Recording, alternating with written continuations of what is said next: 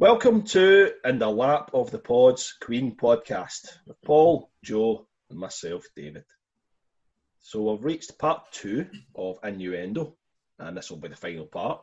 We did make a joke online that it would be twenty-three parts and stuff, but no, we were taking the piss a little bit there, so it's definitely just two parts, and this will be the final part. So thanks for coming back, and I'm assuming you've check, checked out part one, which really covered side one of the album, and so we're going to cover side two, and the last six tracks on the album. So the tracks we're going to talk about are All God's People, These Are the Days of Our Lives, Delilah, The Hitman, Bijou, and The Show Must Go On. So we will take a wee critical eye over these tracks and an honest opinion of the tracks. Mm-hmm. Is that right? Definitely. Nice. Aye. Yeah. Nice one. Nothing but honesty um, here, man. Yeah.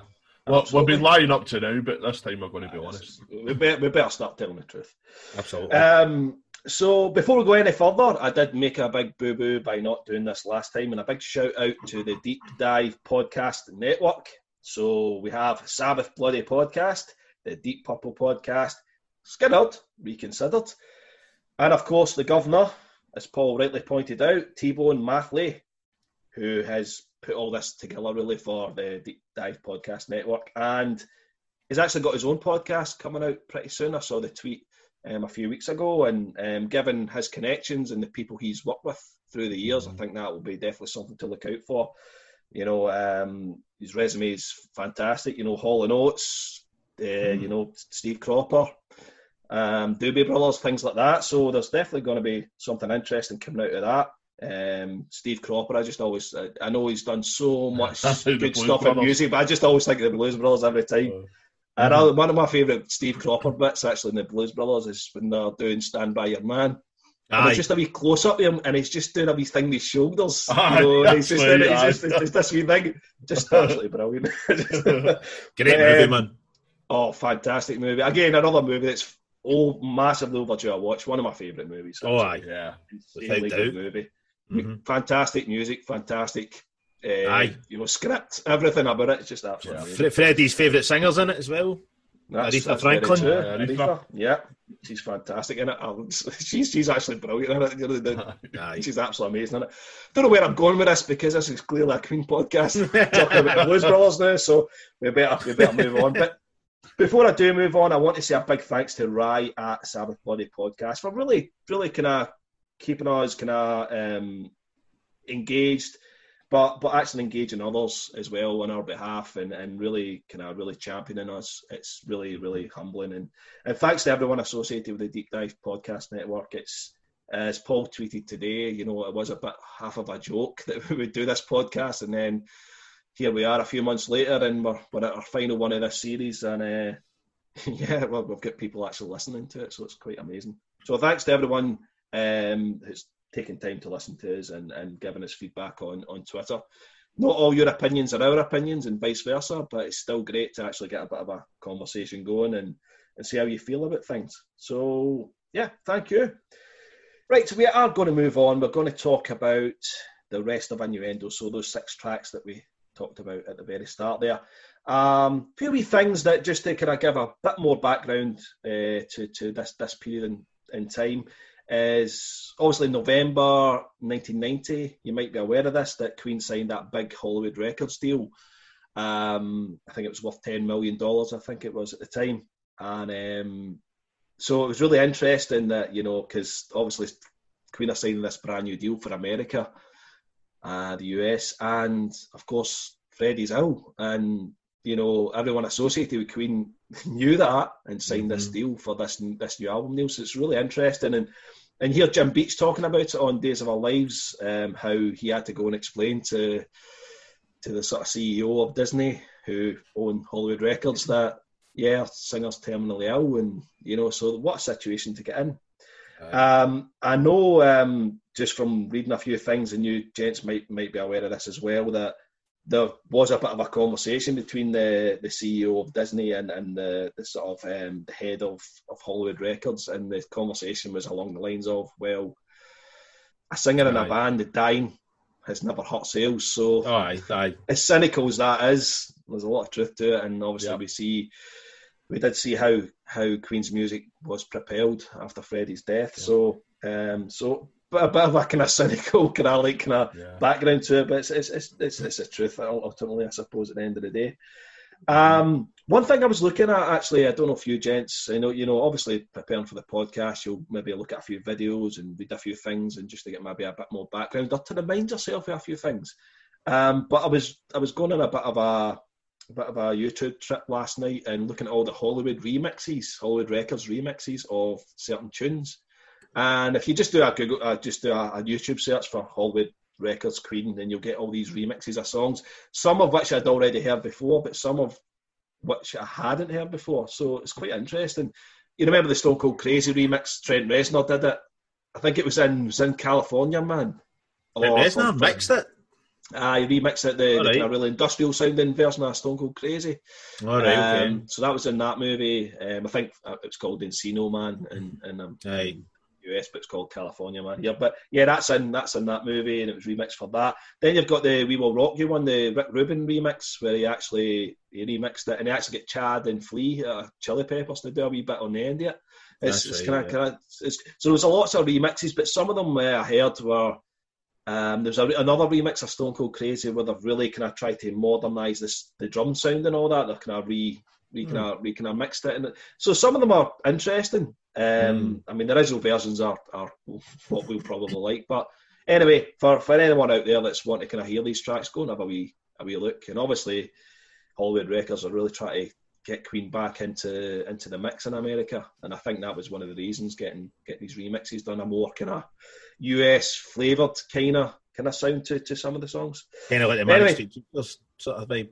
The, ah, the, the, the versions the, the, the Holy Bible. Bible. That's right. Aye. That's right. That's right. Aye. For the American American audience, that's a more a more a fat sound and stuff. Aye, yeah. absolutely, yeah. definitely. Anyway, just a, a few other things. I mean, just interviews with Roger. Roger talking about the album as well. You know, talking about how he felt that the fans wanted something a bit a bit more organic from the band. You know, he said they want they were felt that the fans were wanting something a bit more a bit more of a thicker sound. You know, the drums and the bass and the, you know, back in there, and um, I don't think he's wrong in that. you know, oh, I think we would agree. We would agree move. with that, absolutely. Um, and Brian May, just you know, at the time saying it was one of the best things they did in a long time. Um, and he, he, he said they were sort of re rediscovering their youth a little bit on this album, which was interesting. Mm-hmm. So anyway, just a few wee, a few wee kind of bits, bits and bobs to, to bore you with before we actually start getting into to talking about the tracks. So, gents, um, take it you went back through. Have you went back through the whole album, or just these tracks, or how how have you how have you prepared for this one? Um, um, well, you go first, Paul. Back back through the whole album again. Um, uh, um, doing this podcast is one of one of the uh, the things that I've started doing again is listening to whole albums, um, rather than just picking tracks and making a playlist or whatever. Um, so. Even though today we're only doing one, you know, uh, six songs, I've, I've, I've just re-listened to the whole album again, you know. Mm. Uh, yeah.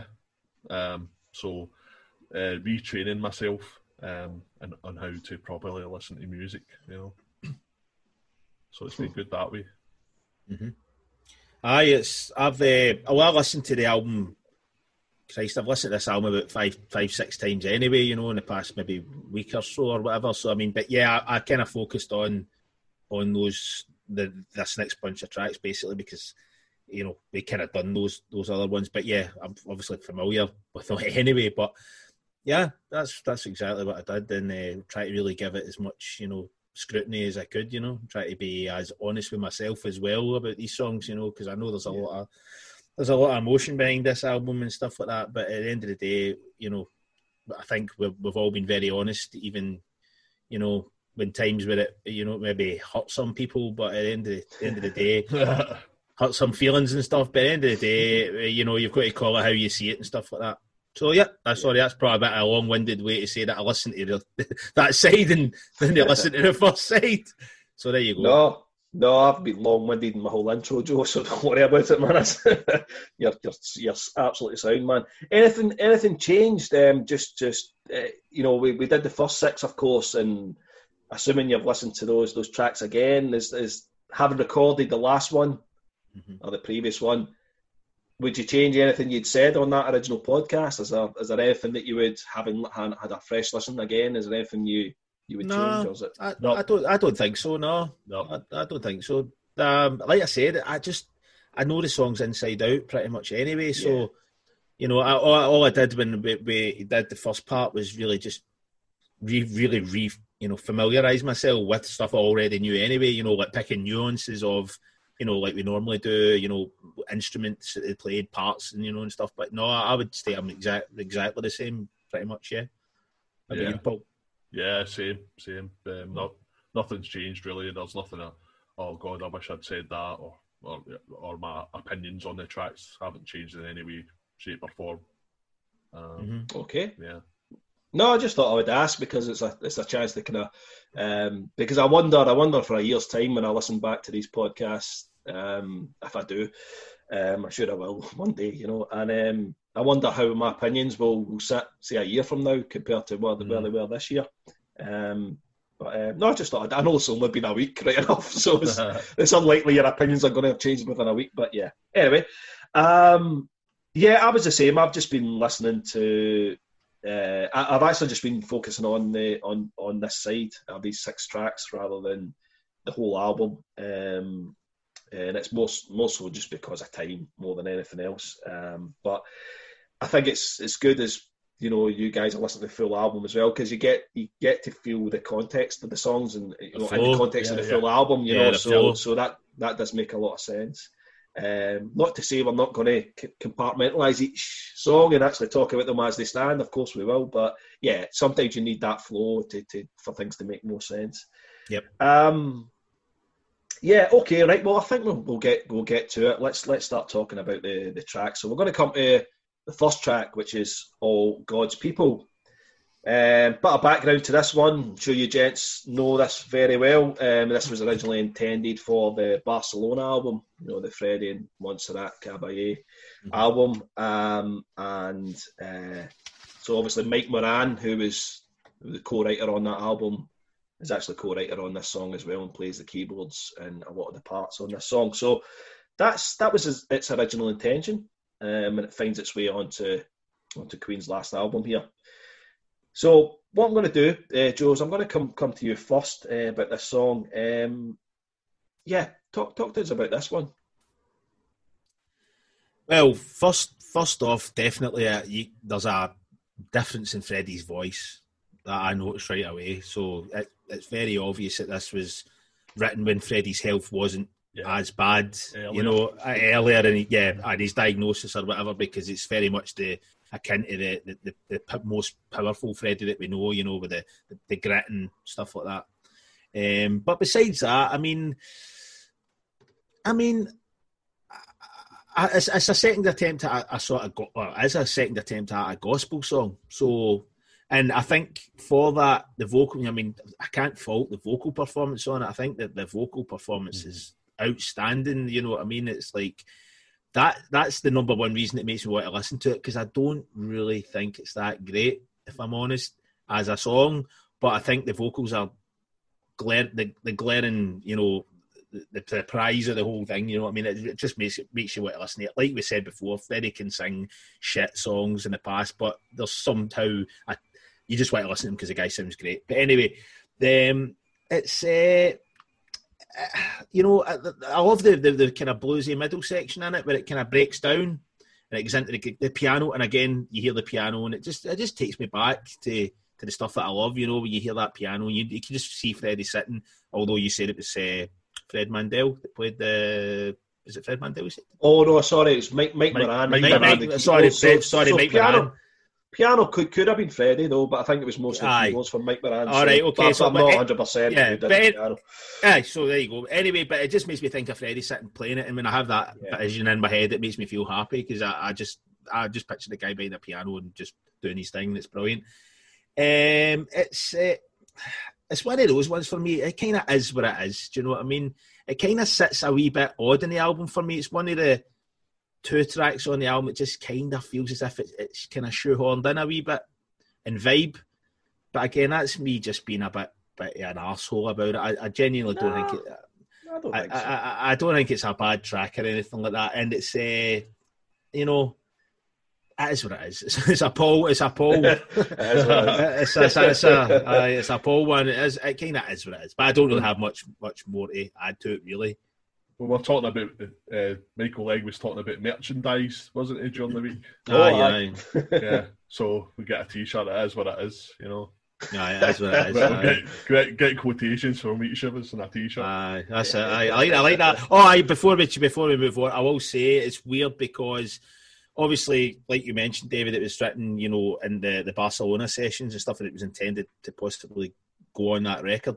Um, it's kind of weird because it's like, it's all about God, and you know we're all God's people, and it's kind of get that that very kind of sickly vibe that the Miracle, a lot of Miracle songs had, and that's another thing. It just jars this album because the you know you've got songs like "Is There Any Kind of God" or "Justice Under the Sky," yeah, and then you yeah. and then you've got this about six songs later or five songs later, whatever it is, and it's just kind of like, come on, man. He's kind of, maybe I thought that out a wee bit better. do, you know, do you know what I mean? And it's kind of contradictory again, but like nowhere near, you know, offensive like the way like the Miracle was, no, making, no, no. the Khashoggi ship, and then obviously you know the Miracle, you know a, a war a warmonger, and you know talking about peace and you know end yeah. to war and stuff. But yeah, that's all I've got to say about it, really. That's me. So, All God's People. I, I I actually really like this song. Um, there, there's three things that religion has given us that are actually good, and that's Whoa. architecture, architecture, Renaissance art, and gospel music. Oh, uh, okay, okay, and I because rest without, it's shite. Without without gospel music, we've not really got any blues, and without blues, we don't have rock and roll, and therefore we're not sitting here talking about a rock band. Um, True story. So. Uh, yeah, it's a, it's a purer form of gospel than Somebody You Love, um, but um,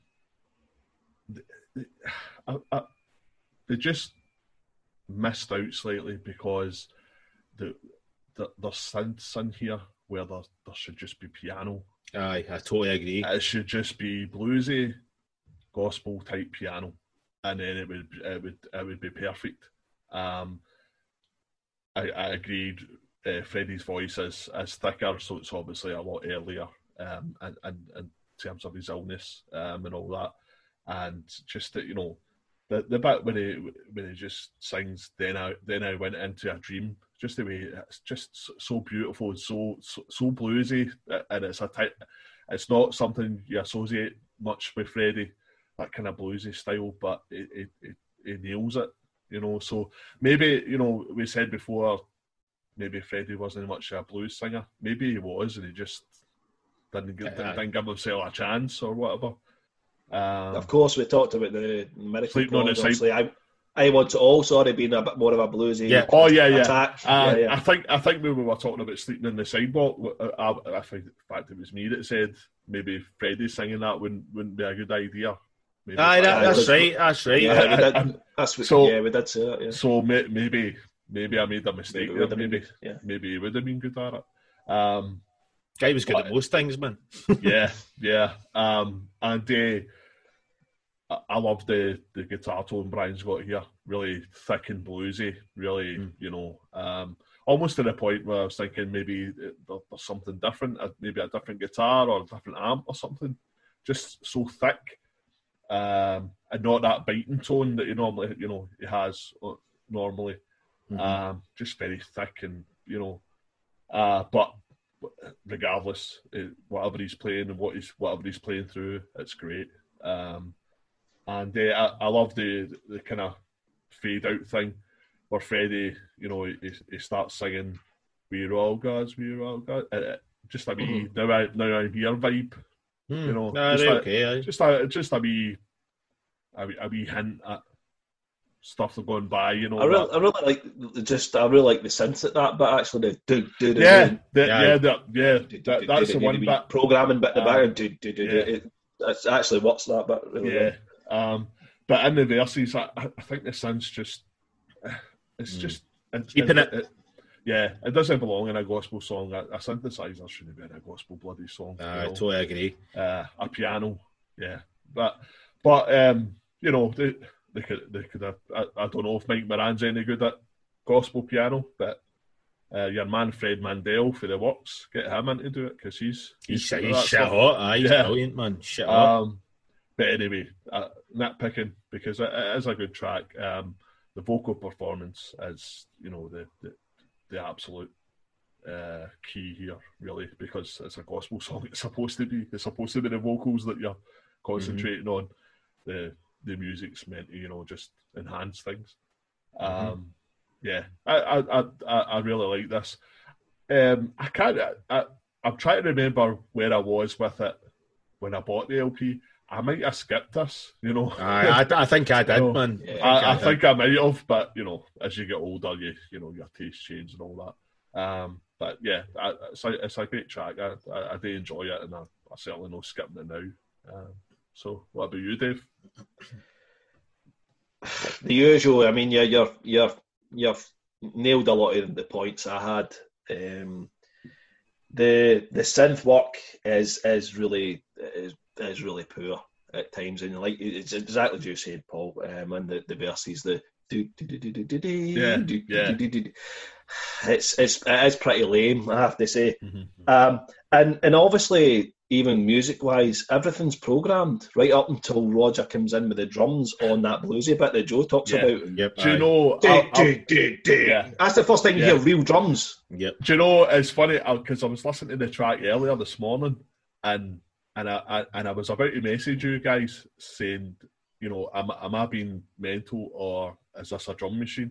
Oh, it definitely is, aye. And definitely it, is a drum machine, aye. And, it, yeah. and almost, that, in fact, I typed most of it out and then you hear what is quite, quite clearly Roger coming in with that big fill. Yeah. And I'm like, no, that's live drums. So yeah. I, I just scrubbed the... But it, it's interesting that you say that, that up to that point, up to that point, yeah. it's a drum machine, yeah, because, yeah, absolutely, you can, you can hear it. Um, so I'm I, I'm not going mental, you know. No, and and I think that's that's the, that's the you know, I know Freddie worked with Mike Moran. I, I think he worked with him on the, he's, he, Mister Bad Guy, as well yeah. as um, yeah. Barcelona. Um I know he certainly did on Barcelona, but don't quote me on.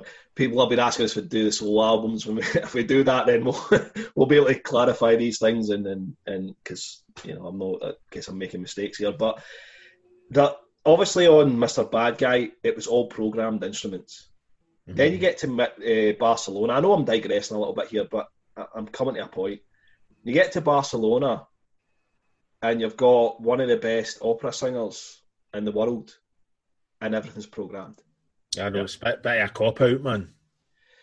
I know they rectified that because they brought out the orchestral version because they stripped back right. it all, and they actually did it with an orchestra and re-recorded Barcelona with a, a full orchestra. I think that was about ten years ago, was it? Something like that. Maybe a wee bit longer.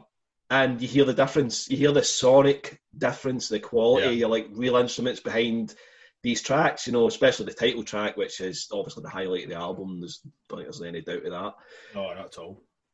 But then you, that, so then you, you, you've got a song from Barcelona, and we've got Mike Moran involved again in this album, and you've got programmed stuff again. You've got Roger sitting there. Mm-hmm. You know, as Paul rightly pointed out, and that's what I had in my notes, get the piano on this song, you know, get the get a more organic feel.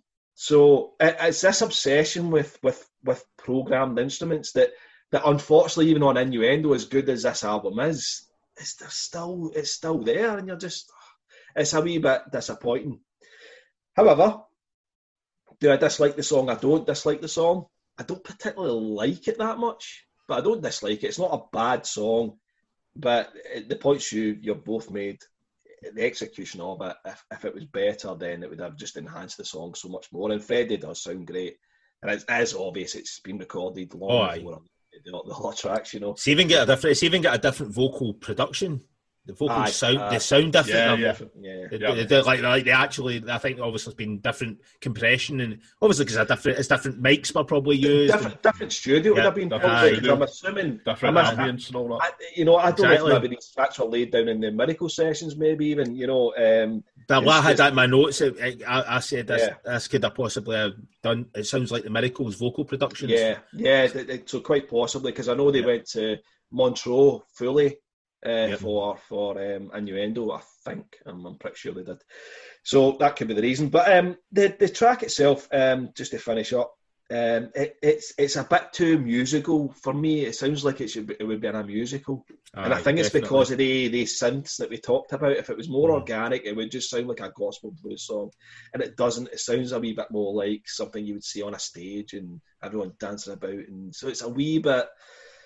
It's definitely not one of the it's it's the, the it's one of the weaker moments on this album for me, certainly. And and right. Joe's right. taking the words right out of my, off my page, to be honest, about the fact that it does seem like it's shoehorned in, and it very much does. I mean, the album is fifty-five minutes long, I believe. There's no that's a lot. That's a lot. Aye. Yeah, that's the no longest Queen running, surely. Yeah, doesn't I, need I to be there. You think you're right, Joe. It, it, there's no reason for it to be on there. So yeah. uh, you know, it, it's it does feel very shoehorned, and I and I agree with Joe on that one. I don't hate it. It doesn't ruin the album, mm-hmm. but it's just a wee bit odd that it's on the album. I can. I, I would also say as well. Uh, there's part of this. That can, I hate to say the guy's name because I, you know, what he's, what I believe he's done and stuff like that. A lot of this uh, sounds like Michael, like Michael Jackson to me as well. I could. I don't know. I could hear Michael Jackson doing so? this, man. Aye. aye, I could hear Michael Jackson doing this definitely. Aye, aye, aye. Possibly, aye, aye. Um. But anyway, I suppose that's that's All God's People. It's first track on side two. Oh, I know we're doing side one and side two again, but um, the C D age at that point. But anyway, yeah, we'll ah. just roll with it, man. We're, we're, we're, old. Old. we're old, we're old, we're old. Turn the tape over, flip the vinyl, whatever. And then we're moving on to "These Are the Days of Our Lives," so a Roger Taylor track. Um, and background to this, as as most people will know, he wrote this about his kids and kind of looking back on, you know, as a, a slightly older man and looking back on, um, you know, reflecting really on on mm-hmm. on life really. Um, so obviously, you know, people that are not Queen fans and maybe not aware probably thinks this is more to do with Freddie and, you know, Freddie wrote uh, it and it was, but of course it's not. That's that's been associated after the fact. Projecting so that's it. That, Exactly, so that was original.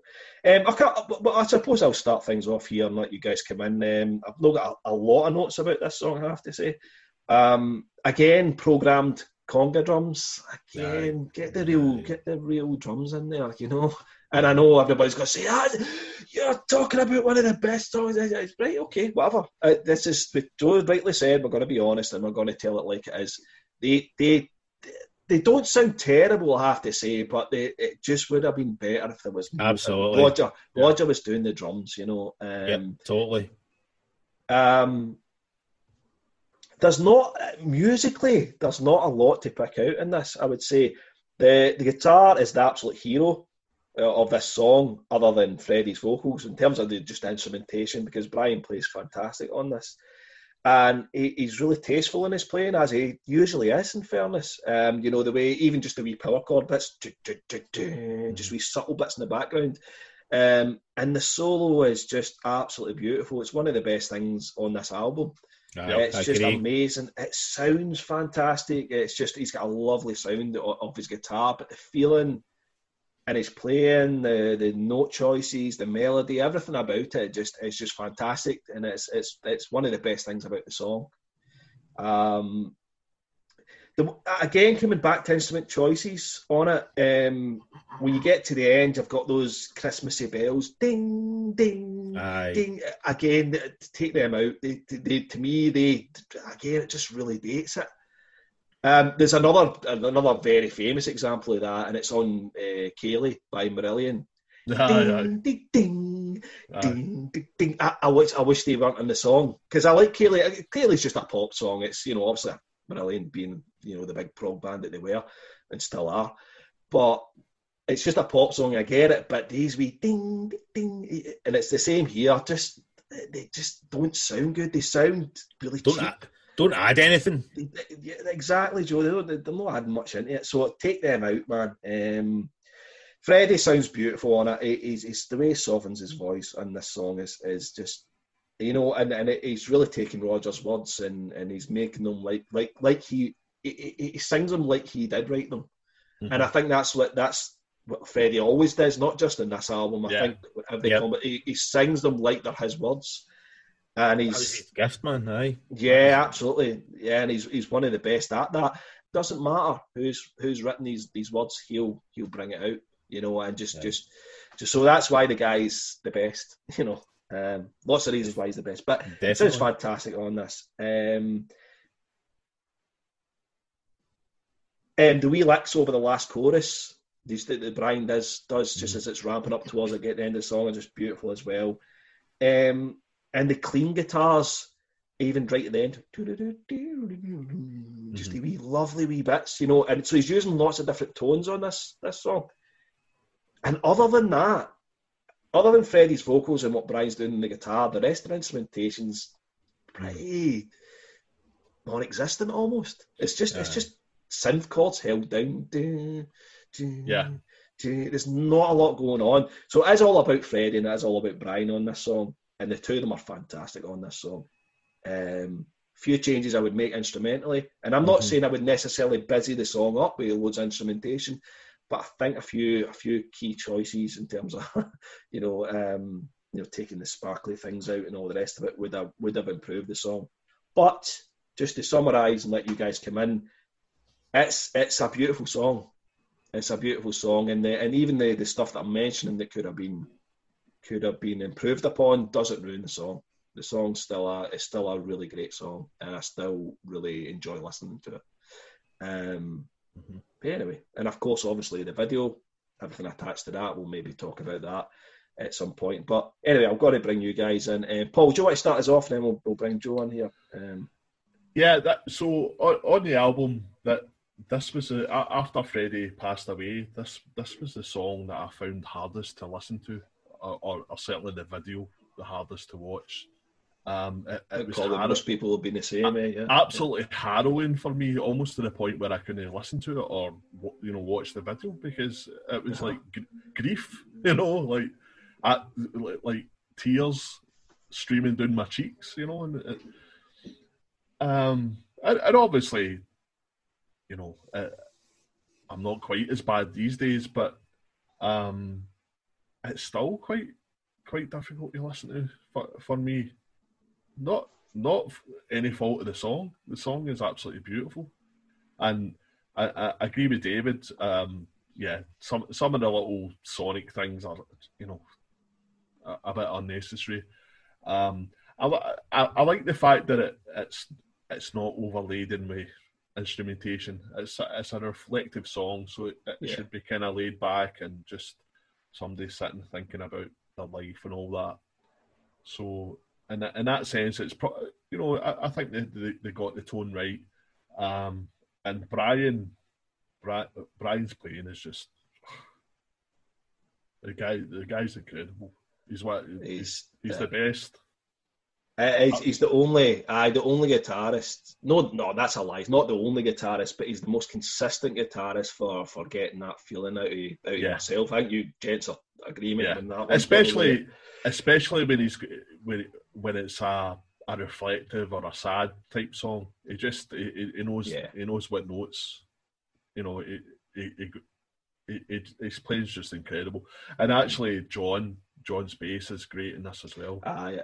Oh, uh, actually, I really don't do that. Actually, I'm going to mention that. Uh, wee, it just says bass on my notes because uh, the bass playing out. Um, just, um, you know, harkening back to maybe like Sally Wee Sweet Sister, that type of thing. His bass is just, mm. you know, just in the background, but, you know, just beautiful little runs he's doing and all that. Um, yeah, it, it, it's a stunning song. Um, and again, you know, even though it wasn't written, um, you know, with Freddie in mind as such, it, it absolutely is about Freddie because his vocal performance is, is it, you know, it is about him and what we, you know, we, we put it on him, you know, after he died.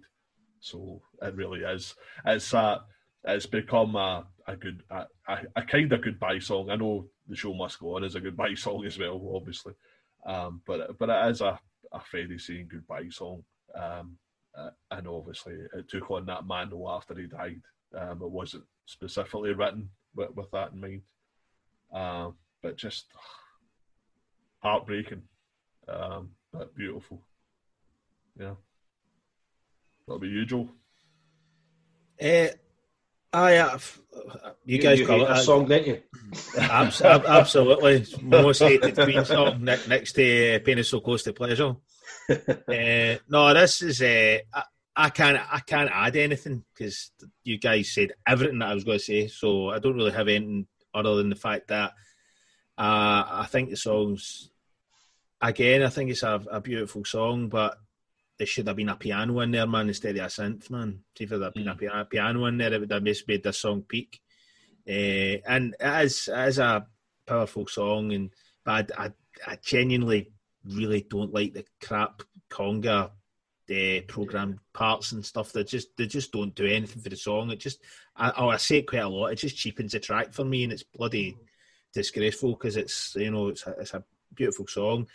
Um, I, well, I can't really add anything else musically, so I'll tell a wee story, right? I'll don't bore you too long with this, right? But just about the impact that the video had and stuff like that. I can remember um, seeing this video for the first time. I can't remember where it was. I just remember I was in my living room and I was sitting with my dad. Now, just to give people a, a, a little, uh, a quick lesson on, on my dad. Um, my dad's very much a, a Glaswegian, you know, kind of guy, you know, no bullshit, you know, kind of, yeah, just get on with it, you know. Don't like, show emotion unless it's anger, I, I, I, ab- Absolutely. He's your typical, you know, old school Glaswegian guy, you know, just go to the pub after your work, you know, everybody's a bastard. You know, that, that's, uh, you know, the, the Beatles were better than everybody, you know, shut your mouth, that kind of guy, right? So anyway, with that said, I was watching this in, in my, my, I stayed with my dad, so I would have been twelve, year old, twelve years old, so I was a young kid at the time, and I was watching it, and obviously being young and stuff like that, you know, that, that affected me, especially the bit at the end, you know, which is obvious, that's always the bit that gets everybody, right? He kind of looks into the camera and stuff like that, and it's... It, I'm going to swear, it's fucking heartbreaking, man. It really is. Um, but anyway, we all know that. So I just remember, uh, you know, that bit in the video and being like, geez, oh, man. And, and I actually turned around and my dad was, my dad's eyes were watering. No, David, you know my, you know, you knew my dad, right? No, my yeah. dad, that's not characteristic. I've never seen my dad cry. I never even seen my dad cry when his mother died, right? And he was really close to his own mother. He probably did, obviously, but not in front of me. But my, yeah. that that made my dad actually try. He actually he actually put his hands up and kind of started messing about with his face to kind of shield his face because then he wanted to see it. So that goes to show that how powerful that part and that, that video was. That, that it made that guy, the only time in the, the whole history of me knowing him from a kid, you know, that's the only time I've ever seen my dad close to like tears coming down his face. So I mean, it was powerful, man. You know, and It's just, it's just like, I would you say that? I mean, I don't, I don't, I've never been affected by anybody else in my life to that extent. And I know Paul said it uh, in the, the first part to the Innuendo pod about grieving Freddie more than, you know, he grieved people in his own family that passed on. Mm. And to a degree, there's, there's something to be said there, man, because, you know what I mean? I'm the same, man. This, this, I can look at pictures of my dad and my mum, and I don't get like teary-eyed or stuff. And both my parents are gone. You know, they died. Died. My mum died. I want to get into more detail, pure grim, but both of them are away.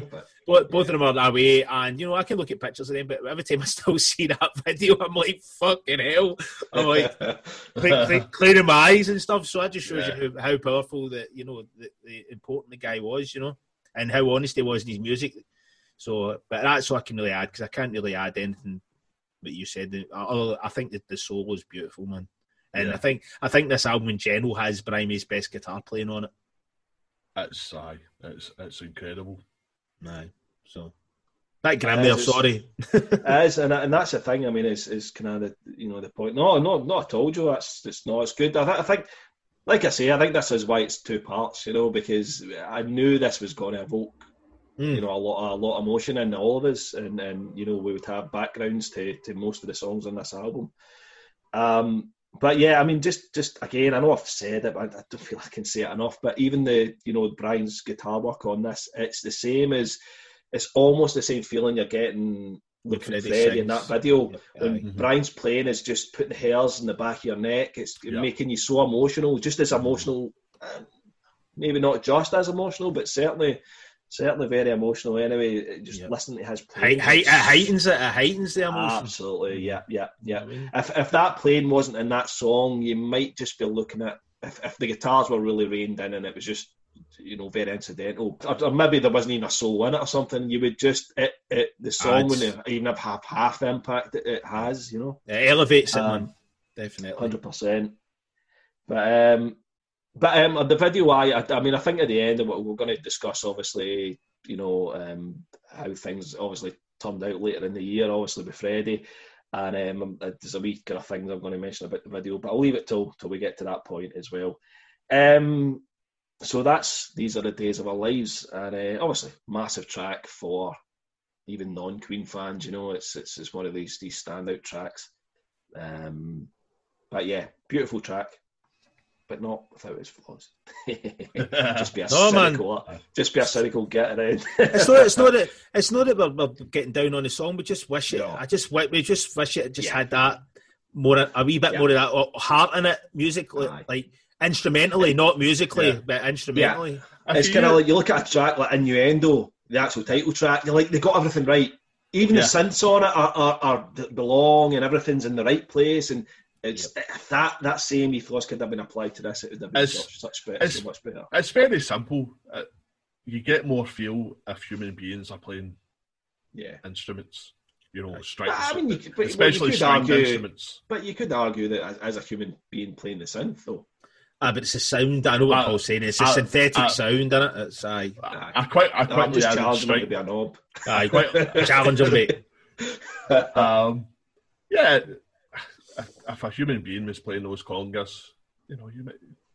Yeah, I don't. Absolutely. I don't. It's one of these things. It's like, it's an argument, isn't it, between digital and analog yeah. and all that. You know, they both get their pros and they both both get their, oh, their good, their bad points. Yeah, yeah. I mean, you, you. I mean, you look at a song like Radio Gaga, which is fundamentally mostly synthetic instruments, if you want to say, yeah. call it that, and it, and it's got it feeling. It's got it's and it yeah. sounds great. So there is a way you can do it. You know, I just don't think. Again, and there's a few moments on the album that's that's kind of like that. All right, so we are going to crack on, but before we do, we're actually recording this on the sixth of September, and yesterday was actually Freddie's birthday. So yeah. Freddie would have been seventy-four. My God, uh, seventy-four, man. Because imagine a seventy-four-year-old Freddie. That's the, just they're brilliant to see. Nah, you know, cool, I mean, yeah. In a parallel universe, he's still there, man. Yeah, yeah, that's it. Yeah. That's, that's, that's, hopefully. Wish the scientists would just hurry up and fucking break into that other dimension. Break on through to the other side. Get Freddie. Exactly. Aye, exactly.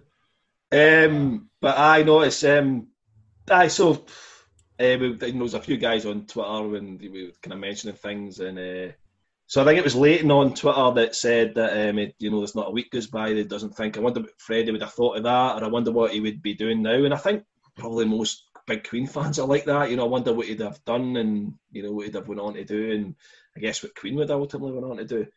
Um, I've got a few theories myself, which I'm not going to bore anyone with, but because um, who knows? Nobody know. knows, you know. Nobody knows what would have happened, and and you, you can only guess. And it's, I suppose it's fun to guess. Um, but anything else? Anything? Did you see anything interesting round about? Because um, there was quite a lot of cool tweets going out yesterday around about his birthday celebrate. Anything you, anything you noticed? Paul, mate, I saw something. He's more into the Twitter than me. So. um, no, it, it, just the, the, you know, the everyone from every seeming walk of life, you know, certainly in Twitter, that acknowledged the, the, the big man. Um, mm, quite yeah, rightly so, man. Almost everyone um, had, had something about him, you know, um, and that just goes to show what a what an absolute legend the guy was. Yeah. Um, and then, you know... Maybe a lot of these people know him because he's an outrageous front man and all this and his lifestyle and all that. But, but you know, hopefully they, they know that he was first a human being. A human being, yeah. Yeah. Um, and an incredibly accomplished musician and songwriter.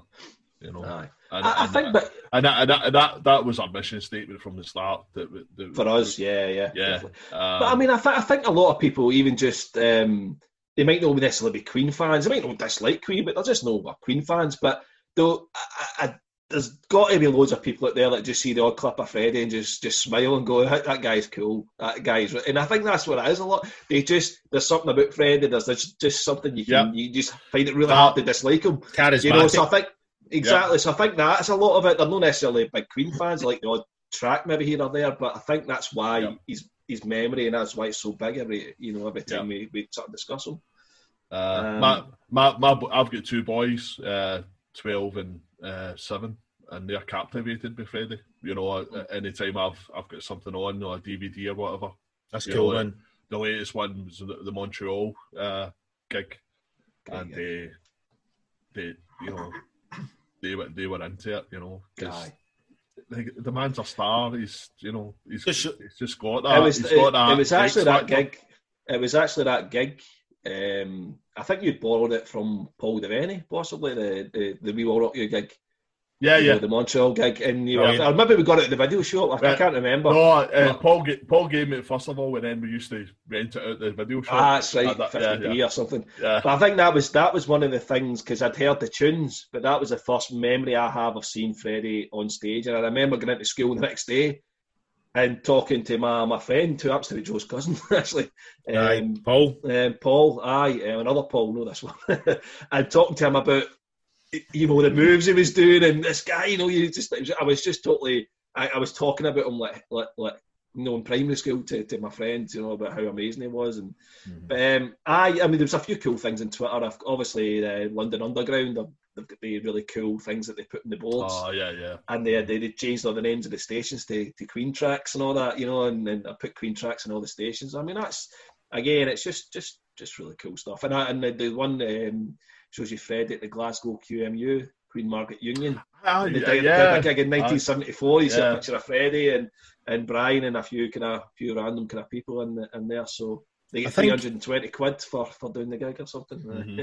I think um, I think I might be wrong, but I'm I think I heard somewhere that Queen loved playing the Apollo in Glasgow. I, I think oh, most yeah, yeah. I think most like bands, I think, bands did. I think yeah. most bands did. That was one of the best places. In fact, so much yeah. so that I think there was a petition uh, went about before it actually got shut down. That, uh, yeah, and I think Queen were one of the bands that that signed it to trying to, try to, to save it. it. Yeah. Rod Stewart was Rod Stewart was definitely one of them, but yeah. I think it would the, the Apollo seemed to be. I, I, I've not. There's a book about the Apollo, isn't there? Uh, uh, yeah, yeah. There's a book. Yep. I, I'm, I'm not. Not. I'm not actually read. I probably should. Partly the uh, dynamics. The bands said that the dynamics were amazing yeah. in it. But what they, I think what they said about the crowds as well, they were kind of almost unforgiving as well. When I you, so when you knew you were form, good. Yeah, yeah. When you, you were on form, you were getting like all the, the you know the praise and the noise and all yeah. that. But when you weren't quite on it, they would let you know. Kind of thing. So I think so, I, I think bands respect the on, the honesty you know. of the, the Glaswegian crowd, and it's still and, uh, it's still kind of like that to this day, you know. And uh, ter- ter- almost terrifying to think that. The balcony used to move when when Aye. everyone was jumping up and down jumping and all that. The balcony. That's why it gets shut down, man, because it was yeah. really fogged up, everybody. Uh, and, the, and, the, and the stage was like twenty feet high. Oh, right. So it was a, high it was stage, a really right? high up stage, so right. you were kind of look, looking right up at the, right. you know. What was, it, the, what was the story? Was it, was it Dave Lee Roth? Um, he, he was, I don't know if Eddie was doing one of his solos or something. This was in the seventies, and he, and he went, he went um, outside. So it's the stage stories went outside. To, oh, to, I don't know if it's got a fag or something. They bounce over the little bat. He's like, I'm, I'm the singer. It's like, right, mate. As we get bouncers like that, fuck off, mate. No chance, especially, man. Especially at Magic Care. Imagine David Lee off the way he looked then, standing right. in a, standing in an alley like in Glasgow. The guy's like, beat it, mate. Saying that, man, he was, he's a karate he's a karate expert, man, so the bouncer aye. might his arse handed to him. I don't know if he, I, I don't know if he was back then right enough, but he is now. Aye, definitely. I know. I'm yeah. not sure I'm not sure if yeah right I mean testament to uh, my only kind of frame of reference to how um, it might have sounded is obviously the the, the Quo Live album uh, oh ah, yeah five. yeah Yeah, um, and that that sounds massive, and apparently there wasn't any overdubs done in that album. Aye, I'm not a big Quo fan, but that, that album does aye. sound fierce, man. It does. Aye. It's a really, aye. really, really kind of really. The nice Quo, man, the Quo, really the, the, the Quo, the Quo, like I don't know, we're gonna start on with stage Quo, but I was I was the first live band I ever saw in, in nineteen eighty-nine. My dad took me to see them, man. So. Aye. Aye. He saw loud and heavy live. seventy stuff, seventy stuff. Surprisingly good, loud, even then. Yeah. I, I saw them. The first time I saw them was about ninety, I think it was, and I, and I was I was shocked at how heavy and how loud they were. You know, aye. I was just expecting all the poppy kind of shit, you know, but no, still still heavy, still loud, you know. Fair enough. Um, their albums at the go, time weren't very very good. But, yeah. So as we started talking about Freddie's birthday, and we finished up talking about aye. his score. There you are, man. There you are, man. Everybody's like, ah, man, aye, maybe you should just wrap up with this podcast, man. I, sack, if, sack the series too. If we were doing a Five Degrees, a Queen, then, you know, aye, well, played in Roger Taylor's first solo album. Well, that's true. Aye, yeah. Aye. So, second solo album. Aye. Second, oh, the second one, sorry. Aye. Second solo aye. album. Anyway, uh, we suppose we better get back to talking about these, these tracks. Eh? So next one up is Freddie's cat song. So Delilah, all about his, his pet cat. What's the what's the breed of cat again? It's it wasn't one of his Persian one. It was a different. No, it's a kind of arsehole. Yeah. Most cats are, funny enough. Mm-hmm, um, yeah. Anyway, it's about his cat. So Delilah.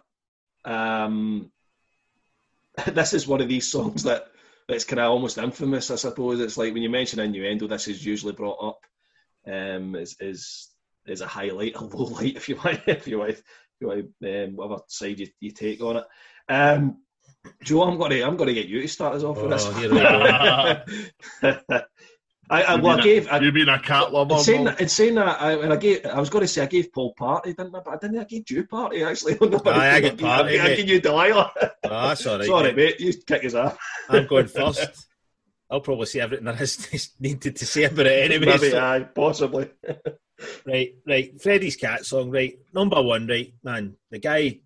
Again, the way I go all grim and stuff like that, but the guy was the guy was not long for the world at this point, right, man? So they gave the guy his song for, about his cat, man. So I, I can't put the boot into this thing, man, you know, because I understand that that's what this is. It's just like, the, give, the, give, the, give the guy the, the cat song, man. Come on.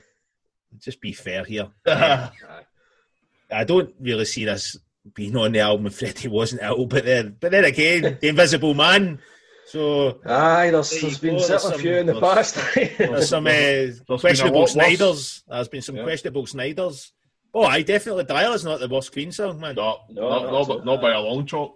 No, not at all. But anyway, so musically, anyway, I mean, it's it's it's a it's bare. There's hardly anything to it, right? But what I will say is, I think this again was recorded possibly when Freddie's health wasn't at its worst, because his his vocals are very very strong, yeah. and he's still got that, that that weight in his voice and there's the grit in his voice, and there's nothing, there's no reverb on it. It's very you know it's very stark, so you would hear it right away. You would know right away if it was if he was in these you know when he was properly like properly ill. But I don't hear it in this. Actually, I think he's this has been recorded, you know, maybe maybe Miracle, somewhere between the Miracle and them going back and you know whatever. But anyway, definitely vocal perf- earlier sessions. Aye, aye definitely, definitely. Yeah. But um, I mean, that is what it is, man. Isn't it? I mean, it, uh, it's. Uh, I don't like it, but I'm not going to put the boot into it because I think that would be unfair because because of what I just spoke about there before. I do. I will say one thing though that um, don't want to get too too too bogged down on you know ripping into people in the band, but I thought it was a bit shit that Roger no.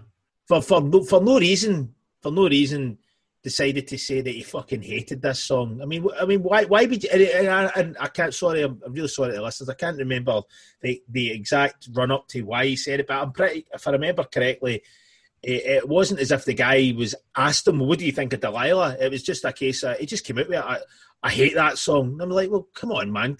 You didn't have to say that. You didn't. You don't have to. Say. But Roger's guilty of that a lot, man. You know, saying mm. things, saying really controversial things. You know, you're just like, it's like it doesn't make any sense. That's anyway, a weird one, isn't it? A weird one. Why would you even bring it up? Paul, anything to add into the mix here, man? Delilah. So, Queen's second cat song. The first one being All Dead, All Dead, and unfortunately, oh, aye, the, yeah, good point, huh? Unfortunately, the poor cat had had uh, shuffled off the mortal coil. Um, but on this one, the, this particular cat's uh, very much alive, and it's a celebration of its uh, being uh, alive. How, how much she loves this cat, yeah. Um, and uh, yeah, th- back in the day, this was a skipper for me, along with All God's People, you know. Um, But, still is. it's got it's got charm. It's got it's got joy. This man loves this fucking cat. You know, he really loves Delilah. Yeah. Um, and he's he sings his. As I guess he's, as he always does. He, his voice is. Yeah, his amazing. Voice is really good on it, man. Um, and, and actually, Brian Solo's pretty cool. You know, kind of approximating the sound a cat makes. You know, the the meow bit and all that. Um, it's actually pretty cool, you know. Um, it, it, it brings a smile to your face. It's it, it, it, in a in an album full of, um, you know, portents about life and death and all this kind of stuff. It's it's a wee bit of levity, you know. It's a it's a song Aye. About how much a guy loves his cat, and which is fair you know, enough. You know that, that this is Queen. That, that this is yeah, the kind absolutely. Of stuff Queen does. You know. Um, They do heavy metal, but they also do, you know, wee quirky things like this. And there's absolutely nothing wrong with it. Um, I, you know, I, I, I can see why people, you know, I don't think anybody really hates it, apart from Roger, obviously. But, um, I, you know, I, it's, it's what it is. I think that. I'm, I'm, I'm, I'm taking it back for you. You've used it twice already. um, yeah, it's it, it's a, it's charming, you know. It's and uh, and, and obviously after Freddie died, you, you, even this song takes on a kind of uh, extra dimension, doesn't it? You know, in ah, terms yeah, of, that's true. Oh, oh that's my true. God, this man loved this cat, man. That's so sad, you know. That nah, poor, totally. poor Delilah's left without, you know, Freddie and all that, you or know. Dad, no. aye, aye. So nah, yeah. Time. As uh, as what it is, you know. We'll do, you think the, do, do you think the cat liked the song? But do you think he played it to the cat? Maybe he did. I'd like to think it, man. That'd be cool. That's, man. That's, I never thought of that. Uh, uh, a cat. Uh, maybe uh, he, instead of Brian doing the solo, he could have got a cat solo, man. He could have just. I got well, it. I didn't Probably. A cat solo, man, missed the opportunity. There's a sword solo, there's a sword solo, and uh, giving a prize. A cat solo, cat this, solo. Man. I just think um, of that bit in The Simpsons when Milhouse is trying to put all these cats into a, a hat because he's trying to get a magician, and they're all going, and they all start scratching his face. Uh, aye, aye, exactly, aye, aye. Uh, cat yeah. solo, best opportunity, man. Cat solo, gold. Sorry, anything else, Paul? Sorry. No, just, you know, I, I, I actually kind of feel sorry for the, as, was it eleven other cats he had at the time? You know, I mean, they, ah, they, they didn't even get a mention. Ah, that's a bit but, shame. You know. It'd have been a, a long song title if it was called Jemima, Delilah, Daisy. A whole album, that's a concept my record. twelve cats. Fred, that's what Freddie would have been doing if he was still alive. He'd have been concept records about his cats, man. Aye. I'd like to think so. I would buy it anyway just I, to check it out. It. Aye, just to Absolutely. Check it out. I would buy it. Gold.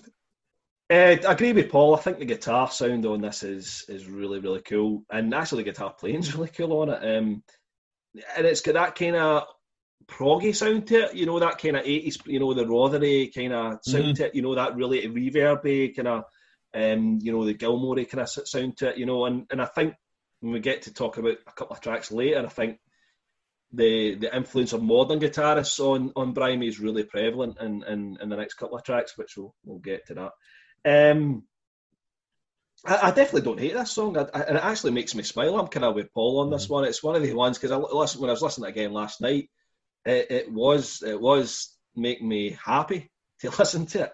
Mm-hmm. Um, I don't, I don't, I'll just go back, I don't hate the song or anything like that. No. I just... If I'm, if I'm comparing it to to Innuendo, you know what I mean? Oh, hey, listen, listen. I mean, I mean, this isn't a good song. Let's no, be honest. No, this is not, not a good song. No, no. Um, by no stretch is this a good song. But it's but not offensive or anything. For all the reasons that Joe's mentioned about, you know, and Paul, you know, um, about the reason why it exists and all that. Absolutely. It, again, it's just. Again, you know, it's it's just use some more organic instruments, and it would have been a bit more of a, you know, Aye. you would have you'd have been on board with it even more. You Aye, know, the backing if, track's if, pretty if, crap. Yeah, uh, the synth, and again, it's a drum machine again. mm. and you're thinking, just use more organic. Get, and I know there's really cool wee runs that Freddie does on the piano, and they're really cool. I just use the piano through the whole whole track, you know, and again, it would have just mm. been um, the difference, the big difference between this song and, say, some of the songs we discussed on the Miracle, for example, um, is this is meant to be tongue-in-cheek. This is meant to yeah. be, look, Aye. I know it's ridiculous. It's a song about my cat, but I don't care. It's just, mm. it, so you're in on, you're almost in, in the joke. Aye, totally. But it's, there's ridiculous stuff on the Miracle that I don't think was intended to be... Kind of like some oh, of the stuff on Hot Space. Aye, aye, aye, exactly. Aye. So, oh, we're not so as bad me, as Hot Space. Uh, sorry, not as bad as Miracle, because Hot Space is better. Miracle. No, the Miracle. But, aye. So you're kind of in the and in the you're in, in the kind of the, the celebration of Freddie's cat on this one, as opposed to, you know. So I think that's what that, that's why it works. Um, so that's that's Delilah. Um, we'll move on. We'll move on to Belter.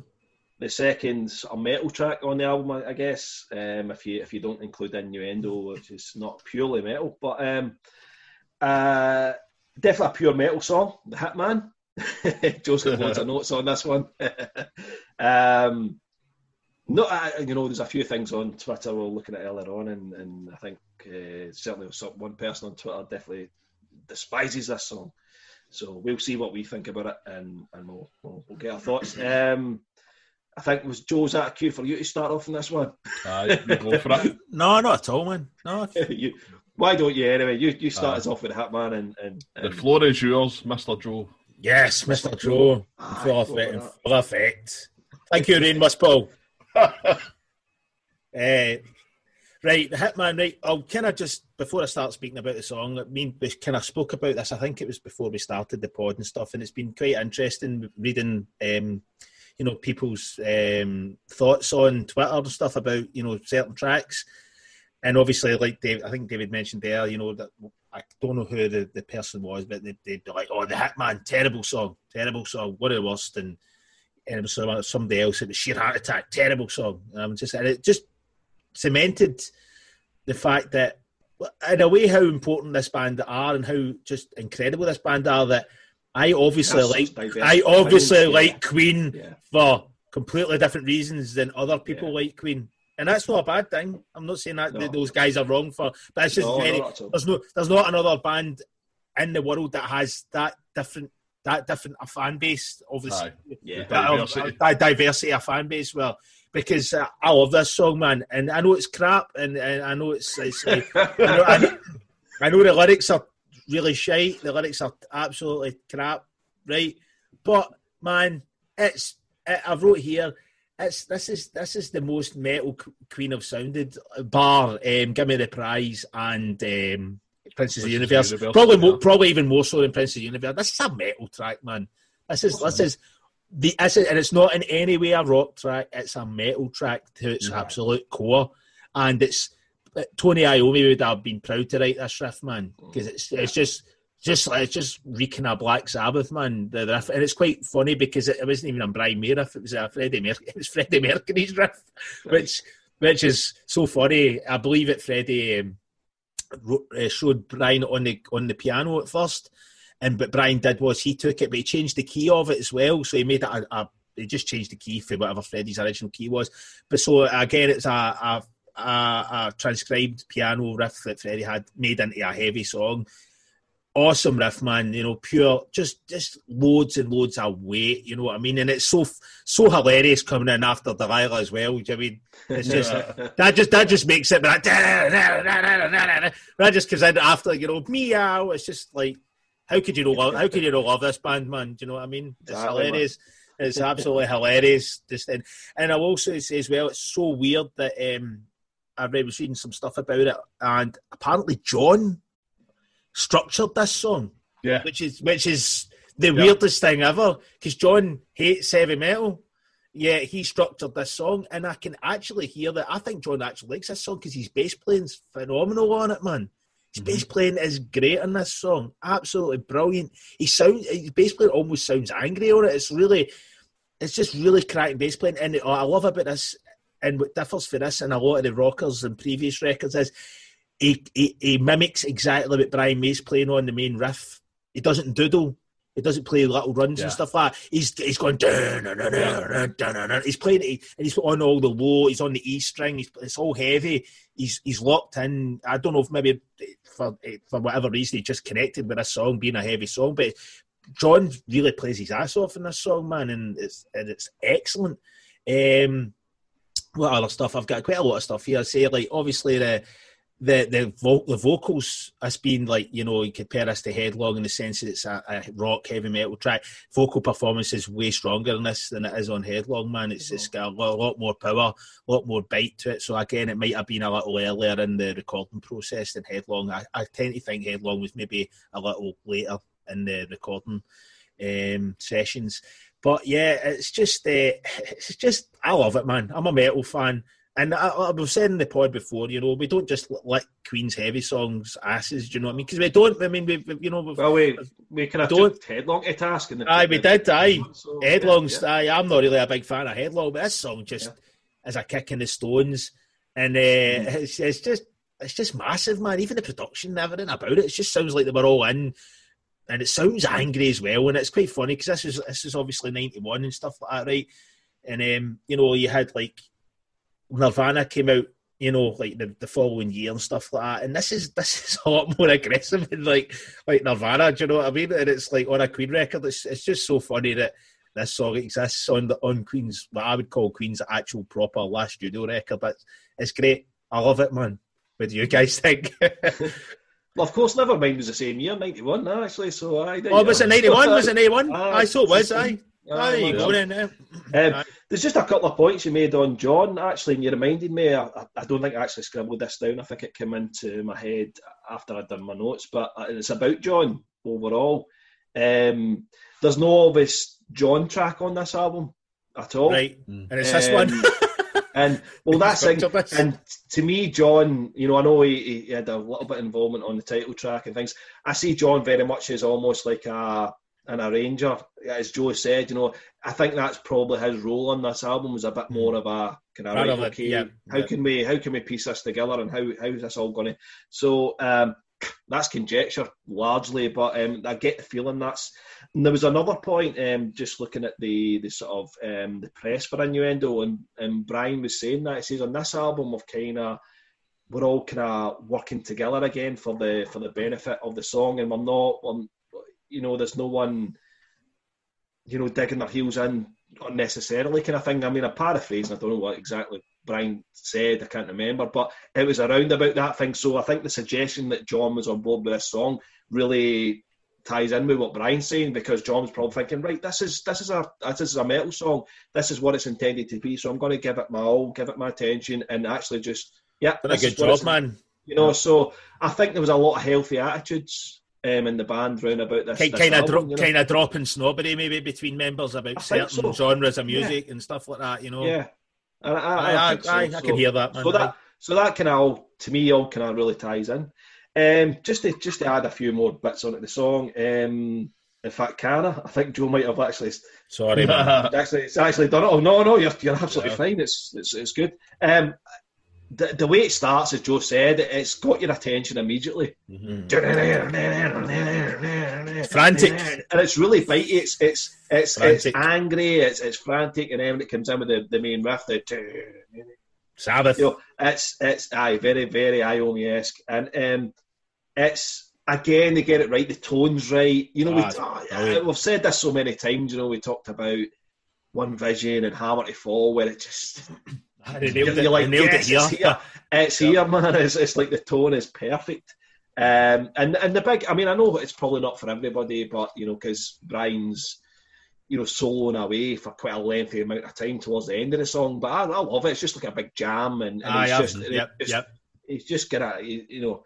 They and, someone having fun. Um, and I love the, I love the, obviously, just the production technique um, just before the solo comes in. You've got Roger's drums. You know, are you ready for this thing that's... You just sound huge. And it goes right into the solo. Just again, just wee things to make it sound even bigger and just more in your face. Um, and the solo is just brilliant. It's just really aggressive. It really attacks it. Um, you know, it does go on uh, on and on. And I know probably some people are like, you know, they said just faded it out. Nah, man, know, I like it, man. No, um, I, I, I mean, being guitar freaks and being metal freaks, the three of us, you know, we're all about it. But that doesn't that doesn't mean just because it's metal and just because it's heavy, it gets nah, a pass. It doesn't. Exactly. And as if you listen to it, this is the first podcast you've listened to, go back and listen to other ones and you'll hear us. It's just because it's heavy, it doesn't get a pass. But this one does, because I agree with Joe. The, the lyrics are ridiculous, they're, they're silly, they're, you know, all the rest of it. But um, conviction, but again, he sings them with again, man. He says conviction. With conviction. But again, I don't. I, there's there's something. There's something in the way this song is that I don't think it was necessarily meant to be taken completely seriously, the lyrics. So, no, not at all. Um, there's there's some, a suggestion of that. But it's it's not a lot to it, again, as with a lot of the other tracks, not a lot to it. But what's in it is great. A straight metal tune, no messing about, does its job and, and, and goes. And that's it. There's there's probably not much more to say. But, but I'll let Paul add anything else into the mix here. Uh, yeah, it's all been said by, by you two guys. Uh, I, this is a great heavy metal track. Yeah, it's, it's there's there, there's nothing here I, I dislike at all. Yeah, the, the, the lyrics are a bit daft, but hey, they're, they're daft on Delilah as well, man. Yeah, again, you know, heavy metal's daft as we've all yes. said. Oh, I totally. Judas Priest, Jesus Christ. That's what, that's Aye. the point I was about to make. Yeah, you know. Uh, you know, ride the tiger and all that. You know, yeah. Um, yeah. Blasting uh, bolts of steel. um, it's interesting that um, I, I, there's a wee reference to S- Saddam Hussein, which kind of dates the track. Um, oh, Trouble with the Beast. Ah, what right. a thief! Ah, what a pest! I didn't realise. I, I didn't realise that Baghdad. Uh, ah, so that's cool, man. Beast, what a thief! What a pest! I never knew that, man. Because we're right, we're right in the the, the just before the Gulf, it really escalates. Just, bef- it, with this just before ah, the Gulf yeah. War, the Gulf War yeah. started in February ninety-one, but um, he invaded Kuwait yeah. uh, in yeah. August the year before, so it was current. That's you right. know, it was in the news all the time and all that. Um, maybe it's not. Maybe ah. the beast is Satan. No, or something, that, but, but that, that's... I, I think it's I think it's Saddam. Yeah. And I, when I heard the track the first time, I, I just I, I made that connection. You know, it's, right, it's, it's obviously about Saddam. You know, yeah. maybe it's not. Maybe it's not, but um, no, maybe if, it's plausible. If, if it's if not, it's, it's talk, if it's not, it's talking about Satan, and that means Queen. They're talking about um, Satan, and I saw ma- man, yes, double with their beast. maybe, maybe double worshippers, man. Are you? That's it, man. Maybe there's a there's a Queen podcast out there where lots of Queen historians and all that. They can, you know, set me right on that. Maybe I'm wrong, but who knows? Nah, I, no, we're right. We're just gonna say it. We're right. We're, we're right. You know, you're right, right, Paul. Mate. Of course we're right. Yeah, of course Freddie, you are, mate. Course Freddie, you are, wanted, mate. Freddie wanted to nuke Saddam. So there you are. There you are. Either, either that or he, he was just dabbling with the beast and, you know, it's, it's Satan, he, he was trying to go oh. Satan up and oh. he was like, look, you piss off, you're a pest, man. I'm trying how, to how, how, sit with my cats. Sit with my cats here, man, and the, the beast is in my living room, man. Get out. How, how good was it? How good was it?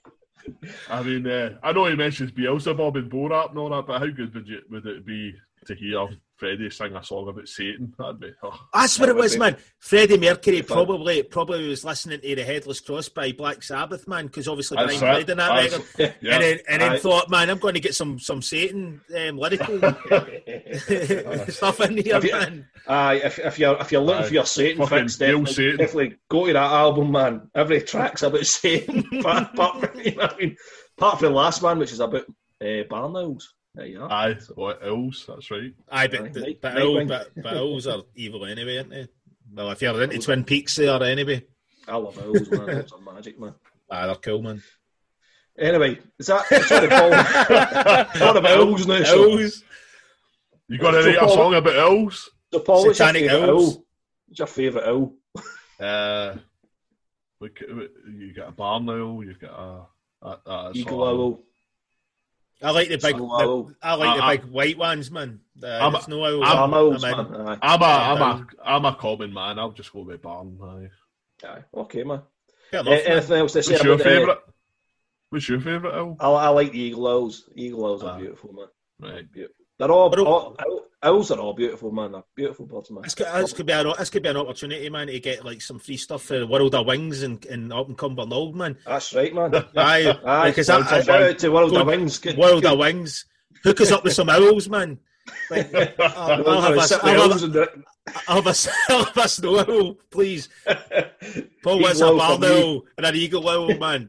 Uh, we'll take that, man. So get yourself along to the World of Wings. What was the what was the owl that was in Dumb and Dumber? I want that one. The deed one. Oh, the endangered ones. Aye, aye, aye. Kind of one that they kill, they were killed with the chopper. Uh, right, Paul. Sorry, anything else? Because we're actually doing a Queen podcast here. You know what I mean? No, um, it's uh, you guys covered it all, man. It's a it's a great track. It's uh, and like you said, David, the, the, the, the you know the extended bit, the, the kind of jam or whatever, um, it's it's great as well. Um, Hearing Queen being Queen, I think. I, you know, and and just um, that this album just covers all bases, doesn't it? It, it, it encapsulates everything they ever did. It was good, aye. Uh, apart from, strangely enough, funk and disco. Um, True. Which, you know, there's nothing like that on this album. Um, and it, it's just, yeah, it, it's, oh, fuck man, it's just great, man. Um, and uh, it was good. It's just, just a great way to end the, the career of an incredible band. Um, Yeah, the Hitman, fucking brilliant. Yep. Sweet. Sweet. Two tracks left then. Two tracks left. All right, so moving on um, to the next track, which is Bijou. And this is Brian May and Freddie, really, collaboration. Um, obviously, more so Brian's track because it's very guitar um, orientated. Pretty much the whole song is just guitar. Um, with synths in the back, uh, no drums at all or bass, so it's just synths, guitar, and Freddie's voice really in this this whole song. Um, um, I mentioned that this obviously a few tracks back about the guitarists and things, and you can hear on this this you know how Brian's getting influenced by you know some of the more modern guitarists. But he does say he does say um, on the, this same. The, the press for the for the album as well. He mentions that he says, you know, I'm looking at things like Satriani and Steve Vai are doing, but then he mentions Jeff Beck. He, he says, but even Jeff Beck, he still manages to amaze me to this day, or, or, or what's that effect, you know, with what he's doing, and and and you hear the track on um, Jeff Beck's Guitar Shop. Uh, where, where were you? you? Yeah, that's the one. Listen to Where Were You, and then listen to this. It's basically. As, it's a rip-off. It, it's, it's very, very, very, very similar. Um, I, I wouldn't say it was a rip-off. It's, it's no, I wouldn't. I wouldn't go that far, but it's, it's very like it. Influenced by. Aye. Um, well, Beck. Beck we'll go with that. Beck's very heavy. It, it uses his tremolo bar very heavily, yeah. and and ah, whereas Brian doesn't. Brian, Brian doesn't. Brian, Brian's, yeah. Brian's um, yeah. Uh, notes are are, are just. Staccato yeah. notes, or doesn't he? Yeah. You know, um, but it is. It, it, it's, I mean, I don't know. even know if it's the same key or something, but it's, it's very, you know, it's it's it's very similar. similar but, feel. Know, but, but yeah.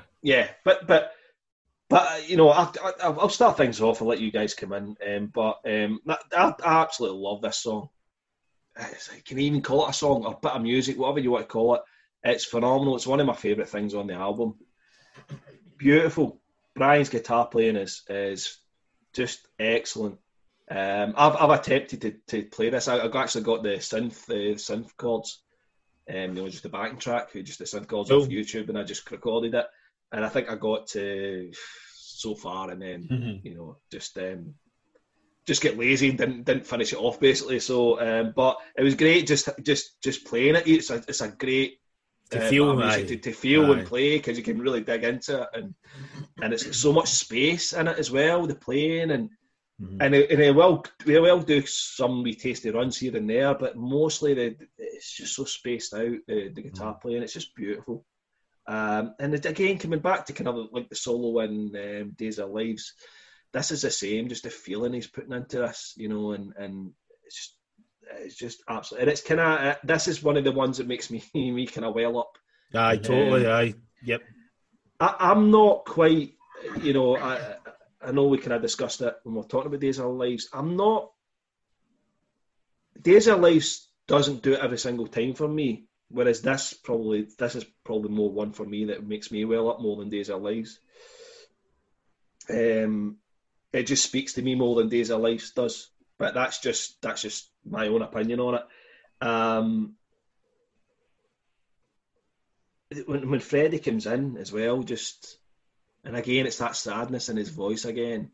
Mm-hmm. But it's it's kind of again it's kind of almost kind of that hopefulness again, because mm-hmm. spend the rest of our lives with each other, you know, and, and just being with someone forever and all that kind of stuff. So it's all kind of like hopeful for the future, and but there's that sadness in his voice, and and the synths sound great on this. You know, we've been critical, we've been critical of the synths on certain parts in this album. Kind of like side one, most of the synths on side one are all belong and, and are really good, and this is another example of where the synths really work work well. Mm-hmm. It's beautiful. I love it. One of my favourite pieces of music, I have to say. Mm-hmm. Yeah. Aye. So, uh, sorry, Paul, I'll let you come in um, and, and, and. Um, yeah, it, it's um, it's a testament to this band that, you know, um, even at this stage, that, or or maybe or, let me correct that. For the first time in a uh, quite a while, this band were still, you know, looking at ways to, to move things forward. Um, so Brian, you know, that that that this even this type of playing, um, being being so high up in the fretboard and all that, isn't normally where Brian would be. Um, Brian's normally about the twelfth fret, you know, that, that you know, and the kind of blues, the bluesy end of the, the you know the, the guitar and all that, um, and playing playing this high, you know, it, it's a bit of a risk because it can grate, you know, if it's not played right. Um, You've not got the right and, tone. Yes. Nice. Yeah. Tone's nice, yeah. aye. It, it, could, it could give you a headache uh, quite easily, a migraine, you know, just the, just the frequency, you know, um, that these notes are being played at. But he just plays them so beautifully. And it, and it's a testament to the, the, the guy who inspired um, this song, or inspired Brian to play it like this, Jeff Beck. Um, Is a is a is probably, along with Brian, you know, one of the greatest living guitar players ever. I agree with that. Aye, um, absolutely. Uh, and it, I think only guys like that can, can do this kind of stuff and, and make it sound musical and and and get a get a an emotional reaction out of you. Um, you can you know. Guys like Ingrid Malmsteen and all that can play this in their sleep and all that. He's he's but, awful, man. But there's no there's no feel, there's no, no. there's nothing. There's just it's just no. notes are playing. Nothing. Absolutely nothing. And if you love Ingrid Malmsteen, that that's fine. The guy can play. I'm not we saying don't. he can't. I'm just saying it, the guy's emotionless and he's got no no feel. But hey, what what do I know? I, I I'm into blues and all that. What would I know? So my point is, if I, if I even had a point, this is absolutely beautiful. And even without, even without Freddie coming in, it would be beautiful. Um, but Freddie coming in, man, it just, it's just heartbreaking. Um, and it's what, two, three lines or whatever. It's not, it's really nothing. It's not, as David said, it's not, this isn't really even a song. It's like a musical interlude. Um, It's beautiful, beautiful stuff. Um, I can't really add any more. Well, that's the thing. We talked about the comparison with the, the Beck track, but but Beck didn't have Freddie. Brian no, Freddie, he did not. So there you are. So there you are. It's a big difference. He didn't have Joe, anyone. No singer. No, that's true. That's all instrumental. Joe, um, thoughts on Bijou? Beautiful track, man. Aye, this is... Like I said uh, earlier on, this, the, the, this this album for me has got some of his best guitar playing. In fact, I think this has got his. It might not all be the best songs ever, but it's the best guitar playing for me anyway. Um, aye, beautiful, man. Brings a tear to my eye. You know what I mean? It's like uh, you guys kind of said, "Oh, I don't, I can't really add anything else to it." But I, I just, it's very, it's very well structured. There's nothing in it that shouldn't be in it. it, it it's like it, it just. Every part of the soul, even it changes vibe, it changes vibe at the at the right points. It should change vibe, you know. He's doing does a does a lot of different techniques. Does a does a bit of tapping. I'm pretty sure in a couple mm-hmm. of parts as well. Um, does straight up like staccato stuff. You know, he does a lot of kind of Dave Gilmour-esque bending, uh, bending the notes. Kind of reminds me of Floyd as well a wee bit. This song, yeah, certain parts, yeah. cer- certain parts of the solo, not all of it, but certain parts of the very.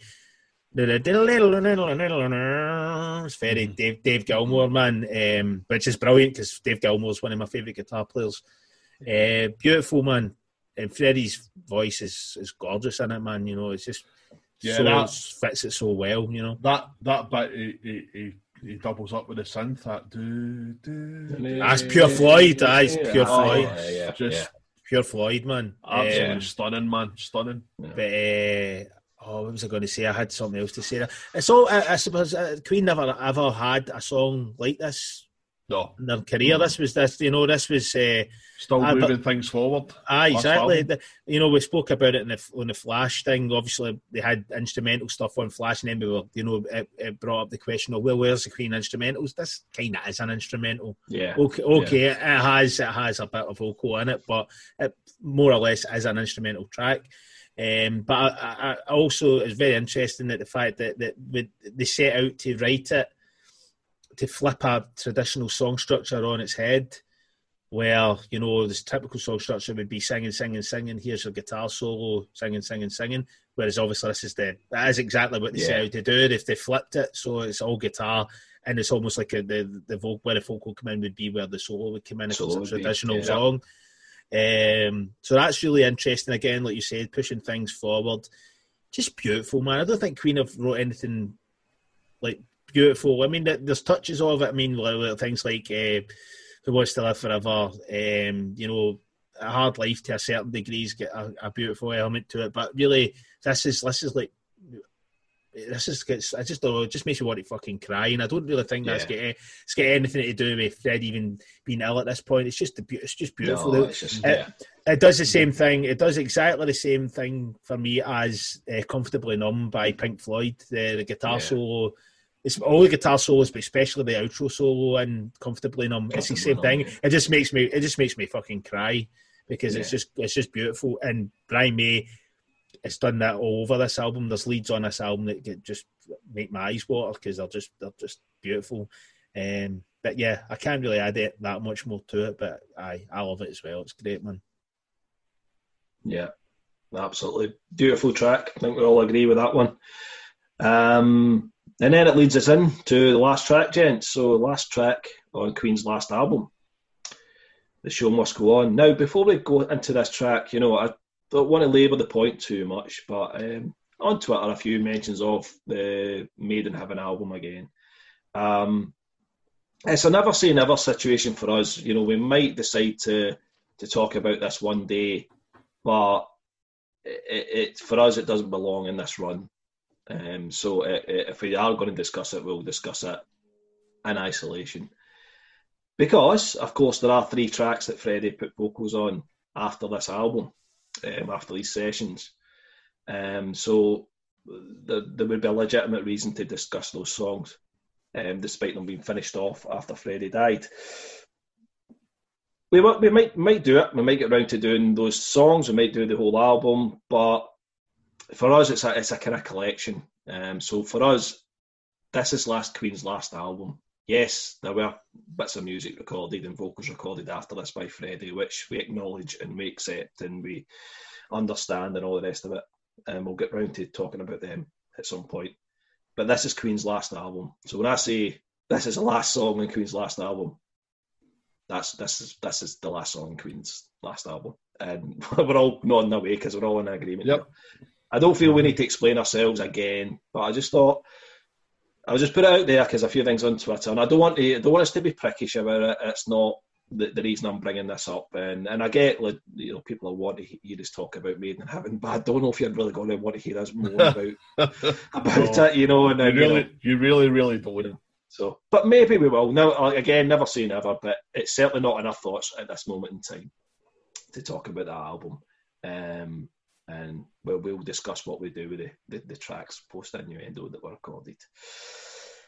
Anyway, let's let's let's crack on. So The Show Must Go On. I am going to start off with Mister Joe. Mister Joe's going to start things off with uh, for The Show Must Go On, and then Paul, and then I'll probably just end up agreeing with you both, and, and then wrap up, you know. So, um, Joe, the show must go on. Final track on the final album, man. Final, final track, man, and my number one favourite song of all time, man. Not even Queen song, just favourite song. Aye. Uh, it's a hard one to talk about, man. I love this song, man, beyond words. Do you know what I mean? Um, You're going to have to find the words, big man. Right. You're going to have to find words to describe. Come on. Or we can, aye, all just, or we can all just sit and cry for three or four minutes. Just, aye, well, that, that, that's a possibility. That, uh, we'll just do that. Then, then, that'll be more powerful than words anyway. So. No, this this song, man, this this is the... I don't know, man, this... this well, I'll tell a wee story, right, to kind of put it into perspective, right? It's not really a great story or anything like that, but it's just kind of maybe give you a wee, might, a wee uh, step into my world and how this song affects me, right? Um, I used to work a job where I worked split shifts, so I worked at night. This was like, you know, I was finishing work at half past ten at night, and it was the winter, I believe, and it was really, really, if I remember correctly, the, the weather was atrocious, so I didn't drive at the time, so I phoned a taxi.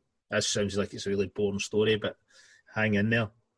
Um, so anyway, phoned the taxi. Taxi came and get, got me. Terrible weather. Jumped in the taxi. Sitting beside the guy in the taxi. You know, the idle chit-chat back and forth. He's got the radio on. This song comes on the radio. Now, obviously, I'm not saying it's the first time I've heard the song, obviously. I've been, this is, this isn't, this is only about ten years ago this happened. In fact, less than that, eight, I think. But anyway, so I'm sitting in the taxi with this, this guy that I don't even know. And, you know, he's just, you're just chewing the fat, you know, how, how was your, you know, working? Nah, I was working, blah, blah, this song comes on and it's playing, it's playing, it's playing. And it gets to the, to, I know, I mean, all the way through it, man, my eyes are starting to water up now. I'm sitting, just finished my work, and there's a guy that I don't even know starting talking to me, like, nah, blah, blah, blah. And I'm like, and my fucking eyes are starting to well up and I'm starting to kind of almost panic. I'm like, shit, man, what the fuck? The fuck, what the fuck is happening here? And he's looking at me. He should be looking at the road, but he's looking at me. He's like, "What do you think, mate?" Aye, blah blah blah. And I'm like, "Aye, aye, mate." And I'm look, trying to look straight ahead. And uh, so anyway, this is happening, and uh, and I'm thinking, please get to the house before the end of the song, man. Get to the, get to the house before the end of the song. And of course, it didn't happen. So the bit that, I mean, the whole song is the most powerful, beautiful, but at the same time, crushing fucking thing ever. So, but the, the, the line is the, obviously, the, you know, face it with a grin, I'll never give it in line part. And fucking broke down in this guy's taxi. and, I, and the guy's kind of like looking at me and he's like, and I'm like, like, I'm not like sobbing or anything, but I've got fucking tears have now started to cascade down one side of my face. And he's like, are, are you okay, mate? And I went, I says, mate, it's this song. I love Queen. And he kind of looked at me and he was like, all right, mate, I no bother. That'll be that'll be six pound. I was like, right, mate, there's a six pound. I went, I gave him my money. I was like, I went in the house. I was just saying to my wife, my, my girlfriend at the time, I was like, I've just started crying in front of a complete fucking stranger in a taxi at half ten at night coming back from my work. She was like, what? And I told her what had happened, and that just sums this song up for me. There's, I, I can't be anywhere in public where this song's playing because I will fucking cry. And I'm sorry I'm swearing a lot, but if there's a song that deserves song that deserves it, it's this. So, um, but yeah, it's so powerful to me, and it, for a number of reasons. But musically, getting onto the musical part of it, it's just um, it's not only my favourite song, but it's it's the best ending that that could have possibly have existed for the end of my favorite, what I consider the end of my favourite band. That it, it couldn't. It's my favourite song, and it's not my favourite song because it's the last song that I consider the last song on my favourite band's last album. It's just because it is, and that that's unbelievable to think that they they managed to, to do that, you know. And me being a lots all three being a massive fan of the entire discography, pretty much. Um, you know, to have that this be the last song that, that you'll hear, and it's this. It's like just I can't even imagine how it's possible. Um, and all I can do is just thank Queen, uh, and when I mean Queen, I mean when Freddie Mercury was still alive, Queen, at that point um, for, for giving us the music that they did. And this being the very last song that basically just summed up why they were so fucking awesome in the first place. Um, the lyrics are gorgeous, man. Beautiful lyrics. Best, probably the best Queen lyrics ever written, man, in my opinion. I just don't, I don't see how they could be matched in power and emotion.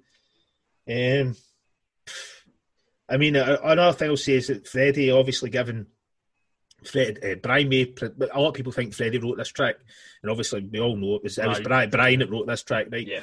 But, you know, again, I kind of touched on it with Roger, giving Freddie those lyrics to Innuendo and maybe being a bit kind of, a bit close to the bone, you know, giving a guy that's not got long to go, these sort of lyrics, well, Jesus Christ. This is no, yeah, this is this this is this this is this could have been written written for Freddie, and if it was, it's dis- disturbing. But I don't mean again. I don't mean that in a bad way. But it's like that. I mean, for Brian to have gave Freddie this to sing, you know what I mean? It's unbelievable. And the guy, and I don't mean that in a bad way. But it's just like it's like I could I couldn't have gave the guy it to sing. I can't even fucking listen to it without crying. Never mind what if I was friends with the guy for. Forty years, or no, forty years, but twenty years at the time or whatever. You know, watching them dying, singing this fucking song, man. It's like, you know, uh, it's one of those man. one of those ones, Joe. I almost think that there must have been a discussion between Brian and Freddie. Was Brian's presenting his lyrics and saying, "Are you all right with this, man? I'm talking about you, Freddie. You know, are you okay with us? Are you okay? You know, are you are you? Because I I I don't think he would have just." There's the lyrics to the song, just learn them, Freddie. You know, I think... No, been, not at all. Not I think all, there would have man. been a chat. Are you, you cool with us? After, you know, I think you probably would have been a bit walking on eggshells with Freddie, like, presenting them, like, mm. have I stepped over a line here, yeah. you know? Um, Aye. It's unbelievable, and, um, man, to think, to think, you know, that I, I, yeah. I totally agree. There, there must have been a conversation, you know, am I, yeah. uh, you all right to do this? And I'll not labour it, but um, I've got a few other points I want to make. Um, you know, there was there's a, qu- a quote... Um, Apparently, Brian May, I've wrote the quote down because obviously I thought it was important to get it pro- properly uh, represented here. And it was when Freddie, it was to do with the vocal performance and especially that, um, you know, the face it with a grin, I'll never give it in line, that part. Well, Brian May, um, in the thing that I read, he, he demoed it. And when he demoed it, he did that part, but he obviously did it in falsetto because it's so high. And uh, he said to Freddie, look, he gave him the song. And apparently Freddie, t- in quotation, said, oh, Brian... You're fucking making me tear my throat apart again. Right? So there's that, right? And then also, um, what do you call it? Aye, so so in that, you know, Freddie, Brian had apparently said to him, say, so, you know, I did this in falsetto. And, and apparently another quote, Freddie said, oh, for God's sake, just roll the tape and let me do it. And he did it in one take, man. And he did it. In, he did that line in full voice, not falsetto, mm-hmm. man. Yeah. And And that's fucking, I'm sorry for swearing, but that's unmatched ever. No, no, nobody's coming close to the, the circumstances that were involved in doing that. The power, the power, the, the passion, the just the fucking sheer will to be able to pull that line out, man. It fucking pierces your soul. So, yeah. Anyway, what do you guys think? I think we could probably just wrap it there, man. You probably spoke for spoke for another years. Ah, sorry, man. Um, no, no, no. I'm just saying. I don't think we can. But anyway, I'm going to let Paul come in anyway, and I'm sure Paul's got his own. Slap yeah, on it anyway. That's that. that I mean, this album's bookended by two absolute classic, monumental tracks. You know, Innuendo and this one. Um. And I, and, and I get go back to my, my, my point in the first uh, part um, of this, po- you know, the Innuendo podcast. Um, you know, it, it's a bit like, it, it makes this album a lot like A Night at the Opera because it's got the frivolous stuff and it's got two absolutely massive, monumental tracks. Um, totally agree. This song is just, it's a hard listen. Like like most of the tracks on this album, um, this is th- there is absolutely no better way for this band to go out than this. It's yeah, totally amazing, man. Anthemic, powerful, soaring. Um, the lyrics are, uh, in a way, you know, um, this this song could have veered dangerously into kind of musical kind of. I'm Agreed, going yeah. to do. Yeah, I'm doing this. Yeah. Um, you know. Yeah. Um, but it doesn't, because it stays on the right side, definitely. Yes, does, uh, yeah, yeah. It, it, it, it holds it's its thought before as well. Yeah, yeah, it, it keeps it keeps the, the the kind of darkness. Um, you know, it doesn't it doesn't veer into, you know, I, I don't know what I'm trying to say. You know, that all that music musical crap. You know that. Yeah. Um, like all God's people sort of vibe, like the way that. Yeah. Well, you know what what people seem to think is emotion and all these music. I know, yeah, yeah, yeah. yeah. But, it, but it's, it's not. not aye, it's, it's not. not um, that's it. That, that, this is coming out of a, a very dark place, and it's uh, it, it's saying, "Fuck you." Aye, my heart, my heart's breaking and all that, but I'm, mm. uh, fuck you. I'm I'm just going to keep going. And mm. uh, amazing, amazing.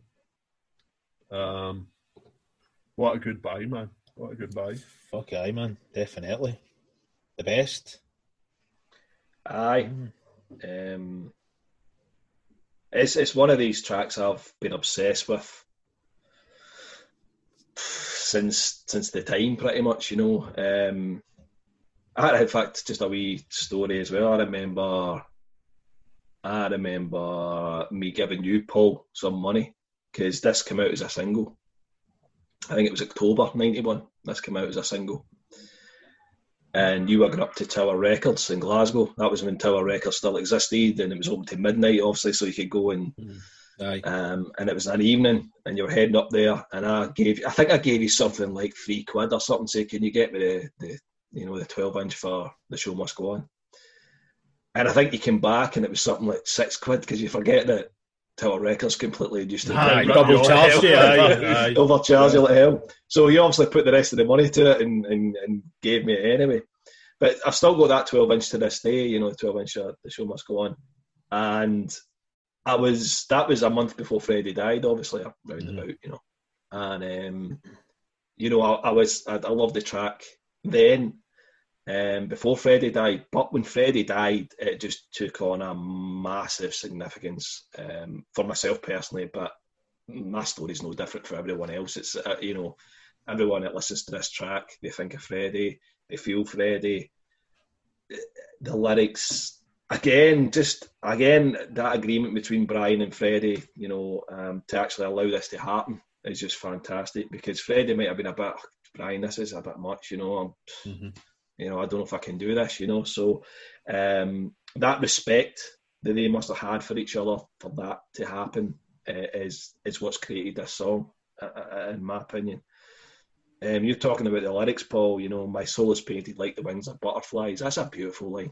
That's yeah. an absolutely mm. beautiful line, you know. It's just, it's that, can I just want my soul to just fly, you know. Mm. Um, so there's there's so many lines that are, that are just, as Joe alluded to, that are just, fantastic, and I, um, I'm gonna I'm gonna just flip it a wee bit. I'm gonna flip it a wee bit. There's a bit, just one small bit in the song that I never liked back in ninety-one, and I still don't like to this day. And it's very small. It's the very very end. Like go on, go on. Oh, I love that bit, man. hate that bit. Not hate it, yeah. That's not true. But I don't know, I would have maybe, I'd have done something different at that end. I don't know what I'd have done, but I just don't, it's weird. I just, that one tiny wee bit, I just. I like no. it, man. That's weird. You like it? Ah, that's, that's weird, man. That's that's what I guess uh, cracking. I guess dead uh, on sounding. Ah, it's, okay.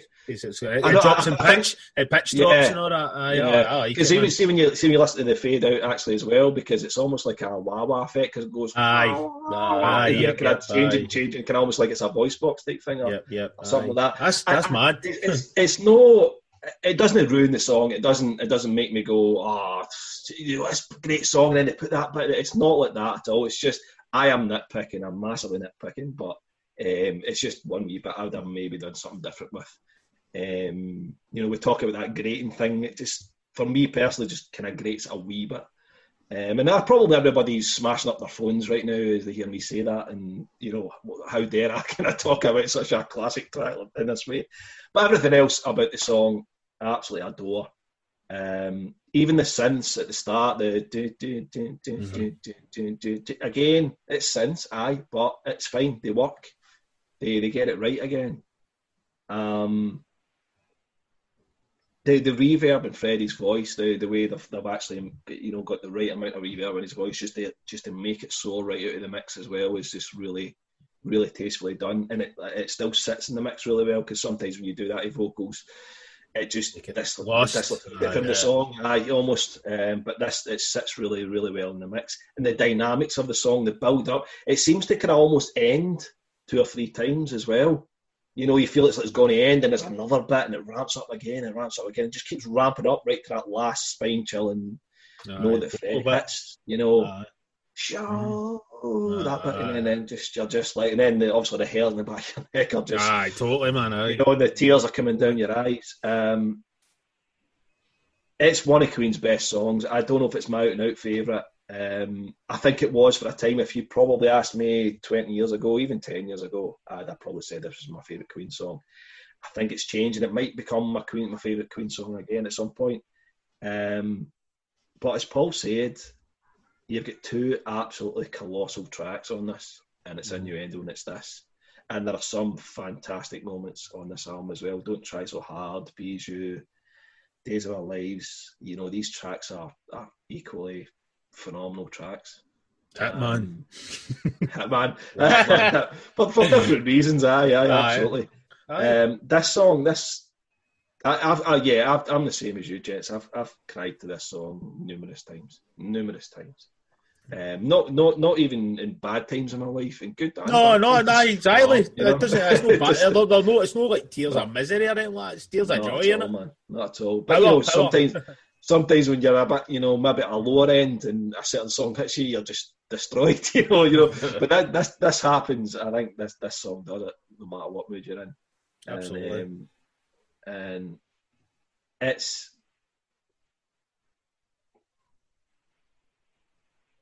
I, I I don't I don't think I've got much more to add, to be honest. Uh, I think I think again, just musically, just. The build-ups, again, for me, are just brilliant. Do, do, do, do, do, do, do, and, you know, all these bits and all that, really dynamically. It's just really, really, I've got it perfect. Mm-hmm. And I, I, I'm struggling to say much more about it, I have to say. But the vocals, this is, could you argue this is the best rock, pop, whatever you want to call this song? I say it's more than a rock song, but... Of all time, you could argue that this is the aye. best vocal performance of all time. Aye, hands down, man. Hands um, down. Point, point something else. Let's get. You yeah. know what I mean, point, point me something and, else. And as you, as you rightly pointed out, Joe, the circumstances surrounding it as well. You, you had a guy who, at that point, probably when they recorded it, maybe what, a year to live, um, and going through some amount of pain to actually be able to do it. Uh, we had to prop himself up. I sell, obviously, everybody knows that. The, literally, knockback vodka, yeah. I knockback vodka to try and numb the pain. I mean, and then just go for it and, and give it his all. Where he found that strength and that that power, mm-hmm. probably through probably through fear, man. Probably yeah. through fear. And and and the sentiment, knows, and, you know, the, the the sentiment in the song is.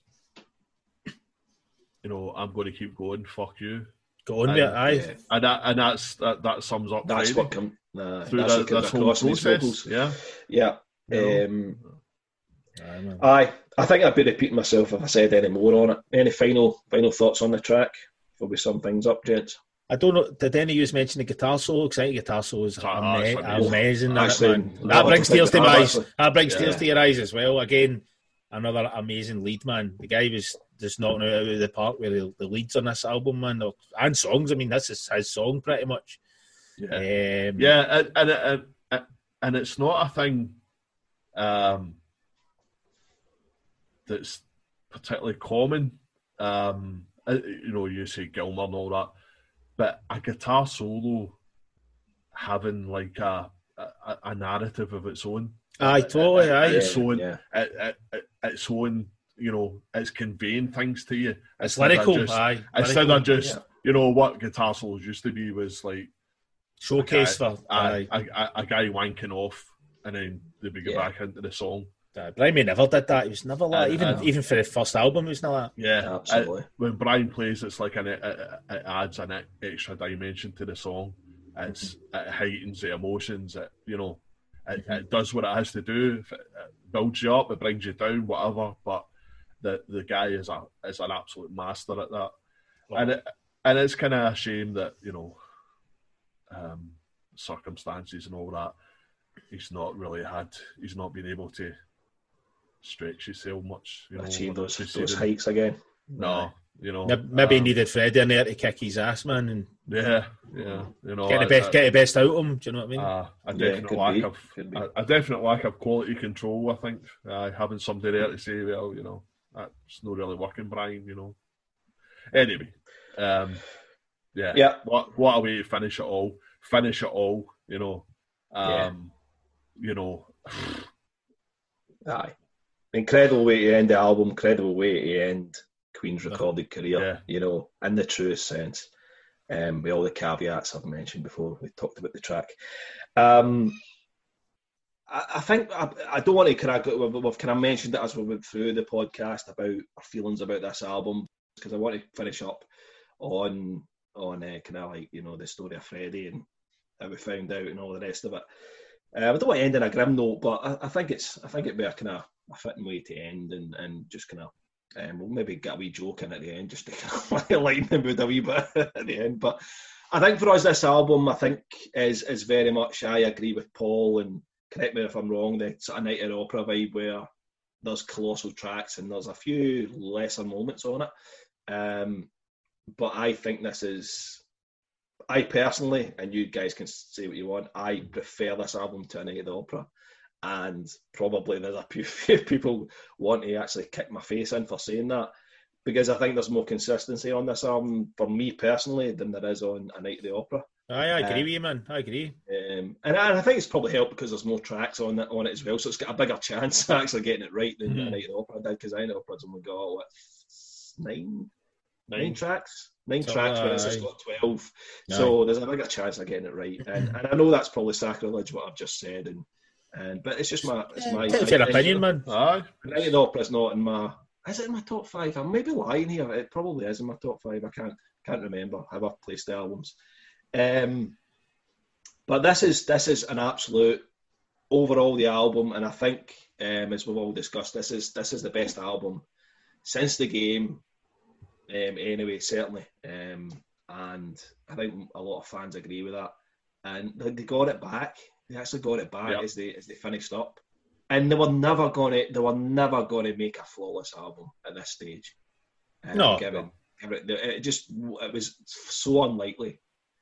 But what they gave you instead of instead of a, a massively consistent album, they gave you these massive, massive moments, you know. And I think that's that's what makes the album so. So and it's it's just I'm just again it's kind of as we said before, just kind of really happy that I was a Queen fan, albeit a very young one. When mm-hmm. this came out, actually was Freddie was still alive and actually got to experience this. Yep. Um, and as, as, as obviously Freddie dies, these songs take on a bigger significance, you know, after the fact as well. So, any any final thoughts on the album, just to just just to throw in? I would just, uh, uh, I I think I mentioned that before as well about, you know, Queen going in full circle. Do you know what I mean? It's so yeah. so happy so happy that the. You know, they, they, they went and they came back to what I consider to be true Queen, and, and you know, well, you know, not on all the tracks, but on, you know, on a, a large chunk of the album, just, uh, it's the Queen that I love. Uh, but phenomenal, man. Um, phenomenal band, man. You know, I'm kind of making a, you know, concluding the whole career here, but um, just a big thanks to Queen for basically making... opening avenues into every sort of music that I like, you know what I mean? And, you know, just the the, the most important band and ever, you know. The reason I love heavy metal is because because of Queen. The reason I love, you know, ballady type stuff, rock soft, you know, that all that, just just music in general, you know, and they're just they're just an important band, and it's so glad that they just they got it right in the end, you know what I mean? Yeah. Um, But I, I can't really say anything that I've, I haven't already said about the, the record. But yeah, the, the ultimate band, man. Indeed, man. Indeed. Yeah. Paul, any any final thoughts on the album? Yeah, uh, you know, I've just been repeating what Joe said, but just what a way, what a way to go. Um, I don't think we could have got a better um, record. Um, and it still it still shocks me to, to this day that they were capable of of, of doing this. Yeah, especially you with know, the circumstances. Because, aye, unbelievable. Because we, we, we just had a what a full decade of, you know, half-arsed albums and, you know, just arsing about and a band that didn't seem to be a band anymore. Yeah, it's yeah, kind of that vibe. Uh, but is this album yeah, feels like a band again? Yeah. Aye, totally. Aye, yeah, yep. Um, so uh, and. Unfortunately, it takes a, a, an actual tragedy, you know, um, mm. to to get to get this, you know, um, mm. which you know, it, it just adds another veneer of sadness to the, to this whole thing. Um, but you know, as I said at the start, there's there's joy in this album as well, you know, um, and we should just be thankful that we, we were blessed with this amazing band, you know, um, and. What, what, one of the things when we started this pod was I, I, I wanted to make sure that Queen were still my favourite band, and you know, I, it's possible I, lo- I love them even more. You yeah. know, for all for all their flaws and Aye. you know all, all the, the the missed opportunities and all the all the things that they, they got wrong and all that. It's all you know, it's all just part of life and you know yeah. doing doing things. Um, yeah, they're still the fucking greatest as far as I'm concerned. Yeah, yeah, yeah, and and, and, a, and a, an amazing way to end it. Yeah, thank and, you. And I, mm-hmm. absolutely, indeed, indeed, and I, I'm I'm just echo what Joe said. Uh, you know, Queen are the reason I love music. You know, um, and I am eternally grateful for the four of them for it. Fucking each of them, right. each and each and every member of the band. Yep. Um. Fantastic. Well, it's not completely over for us. I mean, we're gonna we're gonna do some more stuff. We're gonna maybe take a wee breather, and we'll be back with um, with some more stuff. And if you listen to this a year from now, you'll probably see the stuff in the list anyway. So it'll not make much sense to you what I'm saying here. But um, yeah, it's uh, yeah, we're gonna keep going. Um, but that's us for the album run. Um, it's the the fourteen studio albums as we see it, and then you can contest it if you want. But that's how we see it. Um. Before we go, and again, I don't want to take it down again, but, you know, we're finishing up The Show Must Go On, and then we're going to talk about, um, you know, I guess where we were when we found out the horrible news.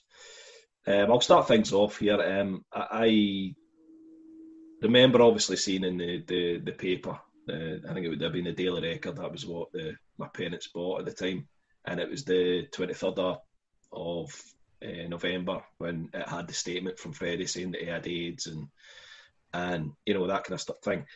Um, so I remember Paul being there, my brother, brother Brian, um, and probably my younger brother Kevin as well, to be honest. Um, kind of discussing this, and um, it was kind of it wasn't a big shock even to me as a kid. You know, when you saw it, it was kind of it was horrible to see, but you know, you kind of. It was kind of obvious. We talked about that in the first pod, obviously, what we'd seen and mm-hmm. um, up to that point. So it wasn't a big shock. I remember my mum saying at the time, and this is a bit grim and a bit kind of just typical, cynical Glaswegian mum, ah, he'll, he'll not last a week. That's what, is what she said. He'll, he'll be dead within a week. And I don't know why she... How? Why? Why would you think that? You know, so I was kind of like... Because she's Glaswegian, you know, mate, because my dad said the same thing.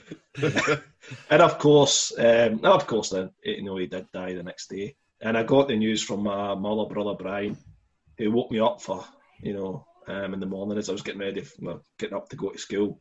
And he told me the news, and I didn't believe him. And I was like, nah, you're, you're, you're winding me up. No way. And I went downstairs, and it was the breakfast T V on, and, and he sort of pointed it out, and I was just devastated. And of course, the, the family, Joe would be the same, probably with his brother, but I'll let Joe speak for myself, but it, it was a type of family where you couldn't really show emotion. So you just kind of, your, your heart's breaking inside, but you just put the poker face on and just get ready for school. And, and you know, so it was kind of, that was kind of my morning. The, the, the other thing that, that just absolutely was a memory for me was uh, science was my first period in school. And I went into to the class, and I sat there in class, looking at the, the rest of the class getting on with their day and doing their work and the teachers giving the lessons and all that. And I'm I'm kind of flabbergasted why everybody's not just stopped and went, this is terrible, isn't it? You know, it, you know my whole world was was was was shattered, and I expected everybody else to feel the same and to, to be like, you know, I know it's really terrible about Freddie. And I actually thought I need to say something, so I turned to a, to a person in my class and I said, did you hear about Freddie Mercury dying? And he said, who's Freddie Mercury? So that was that was just like, I, I can't deal with this. I just I cannot need, deal with this. I'm in a school with mutants. Yeah, I just that exactly, man. I was, I was like, in that so, school as well, so yeah, I can attest. I was at the same school.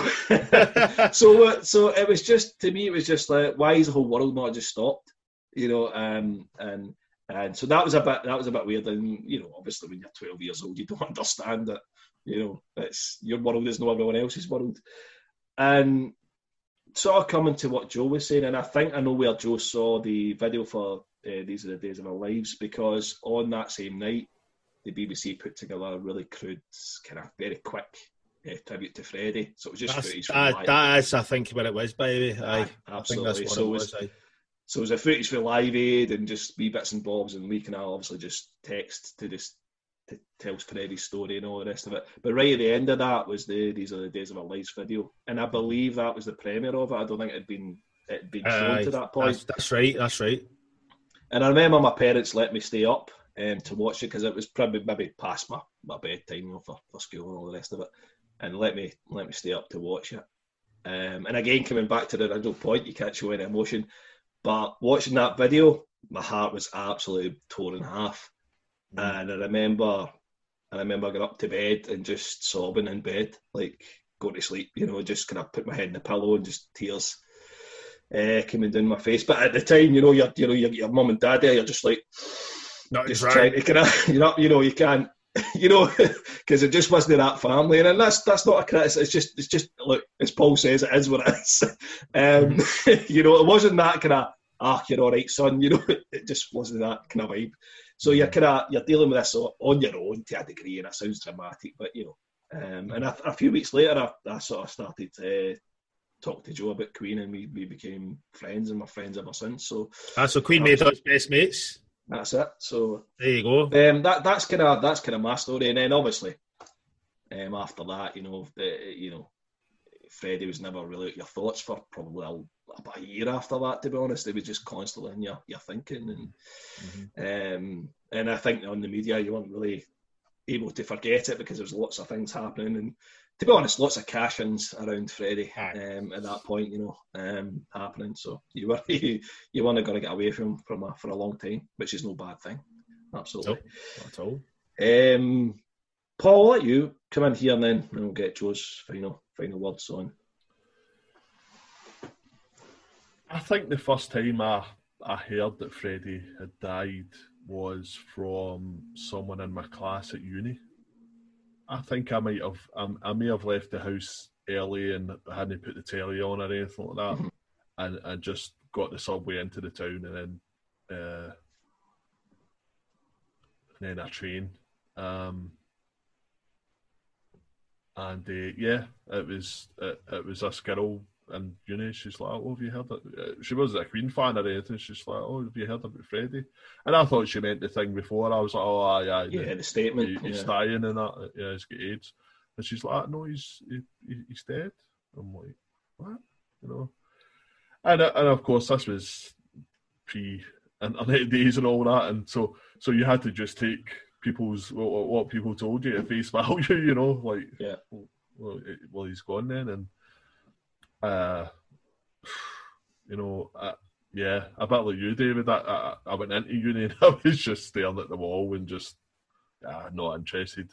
And I think I was like that for weeks. I'm just, you know, uh, uh, uh, in mourning, you know. Um, and as and, and as I said in the last pod, it's, it's, it's faintly ridiculous for a, a man I'd never met or you know saw live or whatever. Um.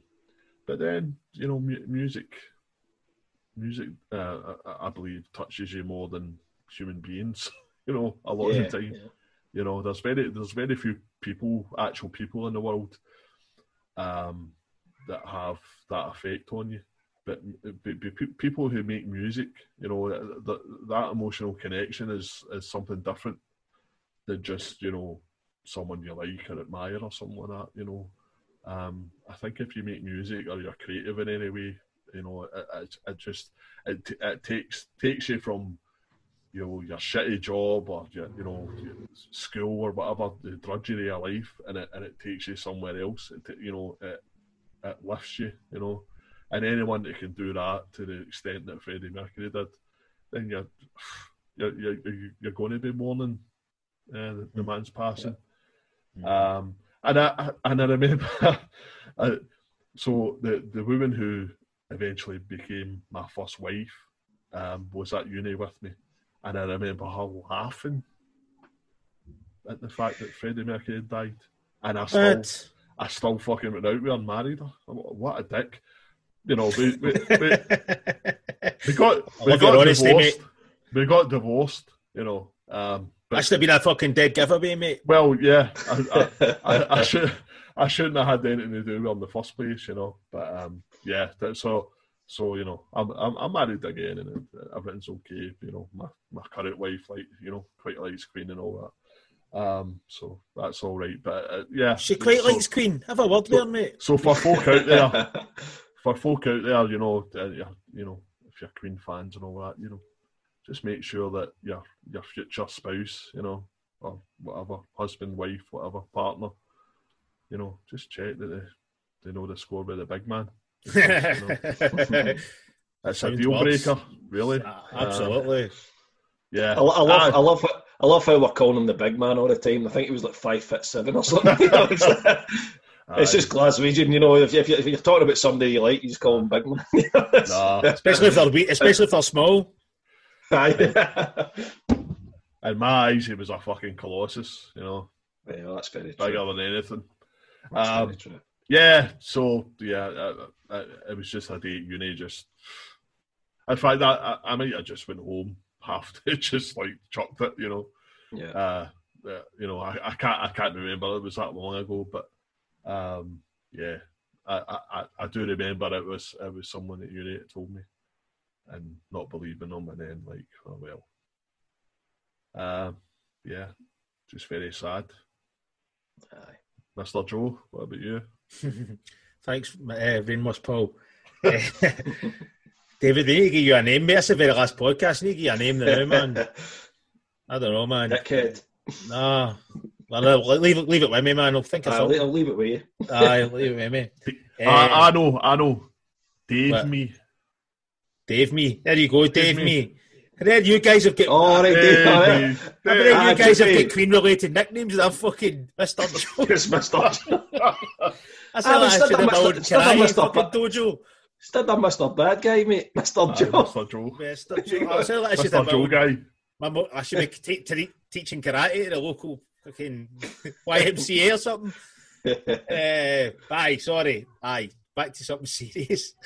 Uh, I found out, uh, again, my brother, um, very similar actually to you, David. Um, I remember my brother shaking me awake um, and telling me and being like, just kind of like, like what? You know, what, what, what, do you, what do you mean he's dead? What? And just being like, kind of, and a haze. I, I'd be a liar if I said I, I knew exactly. You know, David, you had, it's great that you have a good, really good memory that way. You can. I remember. don't know. I actually don't know why I remember it all so well, but I. I just, I just remember the the actual getting told of it, and um, you know, being just like being a bit of a bit of a haze that whole day, because you know, very much like the way you and Paul are Queen fans. Me and my brother were exactly probably the same level. In fact, definitely the same level. We loved the band. Do you know what I mean? So my brother was fanatical about. I know. I, I'm sorry for to Gary McGlynn. I've called him a few names on here and stuff like that. um, but, but but but the guy the guy loved the guy loved Queen, man, and well, I think he still does anyway. But anyway, I digress. Aye, it was it was horrific, and um, it, you know, you've lost somebody like Paul said. You know that you just. He's been so important, you know, and it's weird as well, you know, it, like to be, I can't imagine looking at a kid, right? I got into Queen roughly when I was about seven or eight years old, right? So I can't look at a seven-year-old right now and think, Drake is going to have a massive effect on this kid he, when he's forty-two years old. Do you know what I mean? Like, yeah. And it's, it's it's that just shows you the, the, the power, the power of the, the band, the, the music that they, they, they created. You know, and just the, it's like that, that that made an impression on me. I, I, you know, I hadn't even left primary school yet, and I'm a, coming up forty-two year old. You know, and I'm still as into them, if not more into them than I ever was. You know what I mean? And it's such a loss, you know what I mean? It's like, it's, what do you do when somebody like that goes? They'll never be replaced. You're, it almost depresses me sometimes when I, I listen to modern music and I'm like, fucking hell, man. There's like, there's never, there's never going to be that heart again that, that people like uh, Freddie had, uh, David Bowie, you know, Prince. Um, I'm going to say it, Dime Bagdarrel from Pantera. I mean, that effect, that really affected me when he, when that, that you yeah. know, when, when he was shot dead on stage. I mean, that was another guy who, whose playing me, meant a lot to me, not just a lot to me, a lot to David and you as well, Paul. You know, Pantera were a massive, I know some silly people don't give a shit about heavy metal, but I'm going to say it because I do. Um, but, you know, just that whole weight and, you know, losing somebody that you really, you know, was with you from a very young age, you know what I mean, and still continues to, to, to basically kind of shape your musical taste even now, you know, like we, we spoke about. Incredible, man. People say about the Beatles, and I respect the Beatles and stuff like that, but the Beatles for me didn't weren't this, man. They weren't the full package, you know what I mean? The Beatles set the, set the groundwork down, and I totally respect them. And I know they were the first to do a lot of stuff, but they didn't have a singer like this. They didn't have a... They, they just didn't have the... The, the energy that this band had, and in my eyes, I'm sorry if I'm offending Beatles fans out here, I'm just comparing it because Queen get compared to the Beatles a lot, and uh, it's just about so so important to the evolution of heavy metal, bloody prog rock, fucking pop music. You know, they, they did everything. There's not another band that did that and were as successful as doing it, and there'll never be another band like that, and that's depressing. It's only it's only not depressing when I think I've still got their back catalogue, but, you know, there is that whole thing of, you know, you know, if they'd been, if they'd been still alive, I mean, there's a, there's a chance that they, they, they're just fizzled out, you know. They, they, yeah. they, they could have. They could have just fizzled out. And, or, yeah. you know, there's a very strong possibility. You could romanticise it, say, oh, you could have went on and released another ten fan, fantastic albums. Chances are they probably wouldn't have. They probably would have just... get sick of each other, and, you know, somewhere down the line, like a lot of these bands do when they're, you know, they're, especially Queen had the same lineup, you know, recording lineup from day one. Do you know what I mean? So that that in itself was impressive. There's not a lot of bands out there. In fact, I don't think there's there was any that had the original lineup and still has the original lineup to this day. So chances are, you know, they probably would have continued and they would have split up. But we didn't get that. We got the tragic end to a phenomenal story. Do you know what I mean? And um, aye, I'm waffling on, man.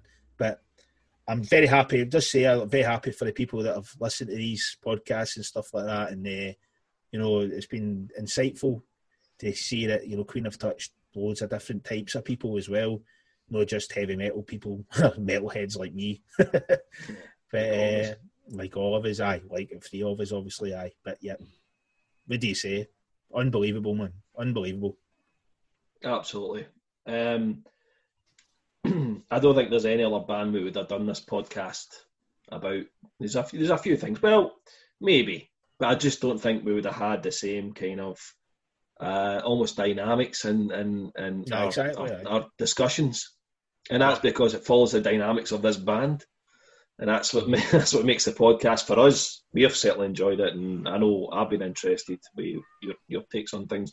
Although absolutely, kind of pretty much my takes anyway. But no. you know, for the most part, but I think it's been good to get your your angles, and you and you both have given me food for thought on certain things, and um, like you guys for and, me uh, as well, man. Yeah, yeah. So, so aye, I mean, it's good. Um, but like I say, we're not going to we're not going to finish up of of. We'll, we'll be back, and we'll be back to discuss some, some more stuff. Um, of course, the next year we had the Freddie Mercury tribute concert in April nineteen ninety-two, where all the different artists came and sang Queen tunes, and uh, I think we might discuss that. Um, so we're going to have a wee chat, and we, that might be the next thing to come out. But um, but watch this space, and um, you know, look at Twitter and find out what's what we'll get planned for next next time. But there may be a wee bit of a break um, between this and, and the next thing we do. But um, but yeah, stay tuned. And uh, aye. So, anyway, anybody want to finish up my joke here? Hey, can I break? Aye, I'll break. I'll I'll I'll, uh, I'll share a joke, man, to put things in a bit of a brighter mood, right? Right.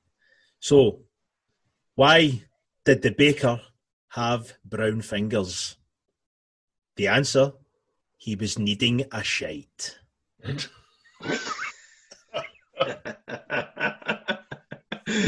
you go. Very good. My favourite joke. That, as Alan Partridge was, would say on that bombshell, thank you very much for listening. And uh, Paul, anything else to add in before we finish? I thought you were going to say something there, no? Nope. No? Okay, uh, cool. Cheers, everybody. Uh, thanks for listening, and we'll see you. Well, we'll not see you soon, but you can hear us soon. Aye. Uh, so. Spread the word as well, man. Spread the word. So, thanks for listening, and we'll see you on the next one, whatever that may be. Thank you very much. Goodbye.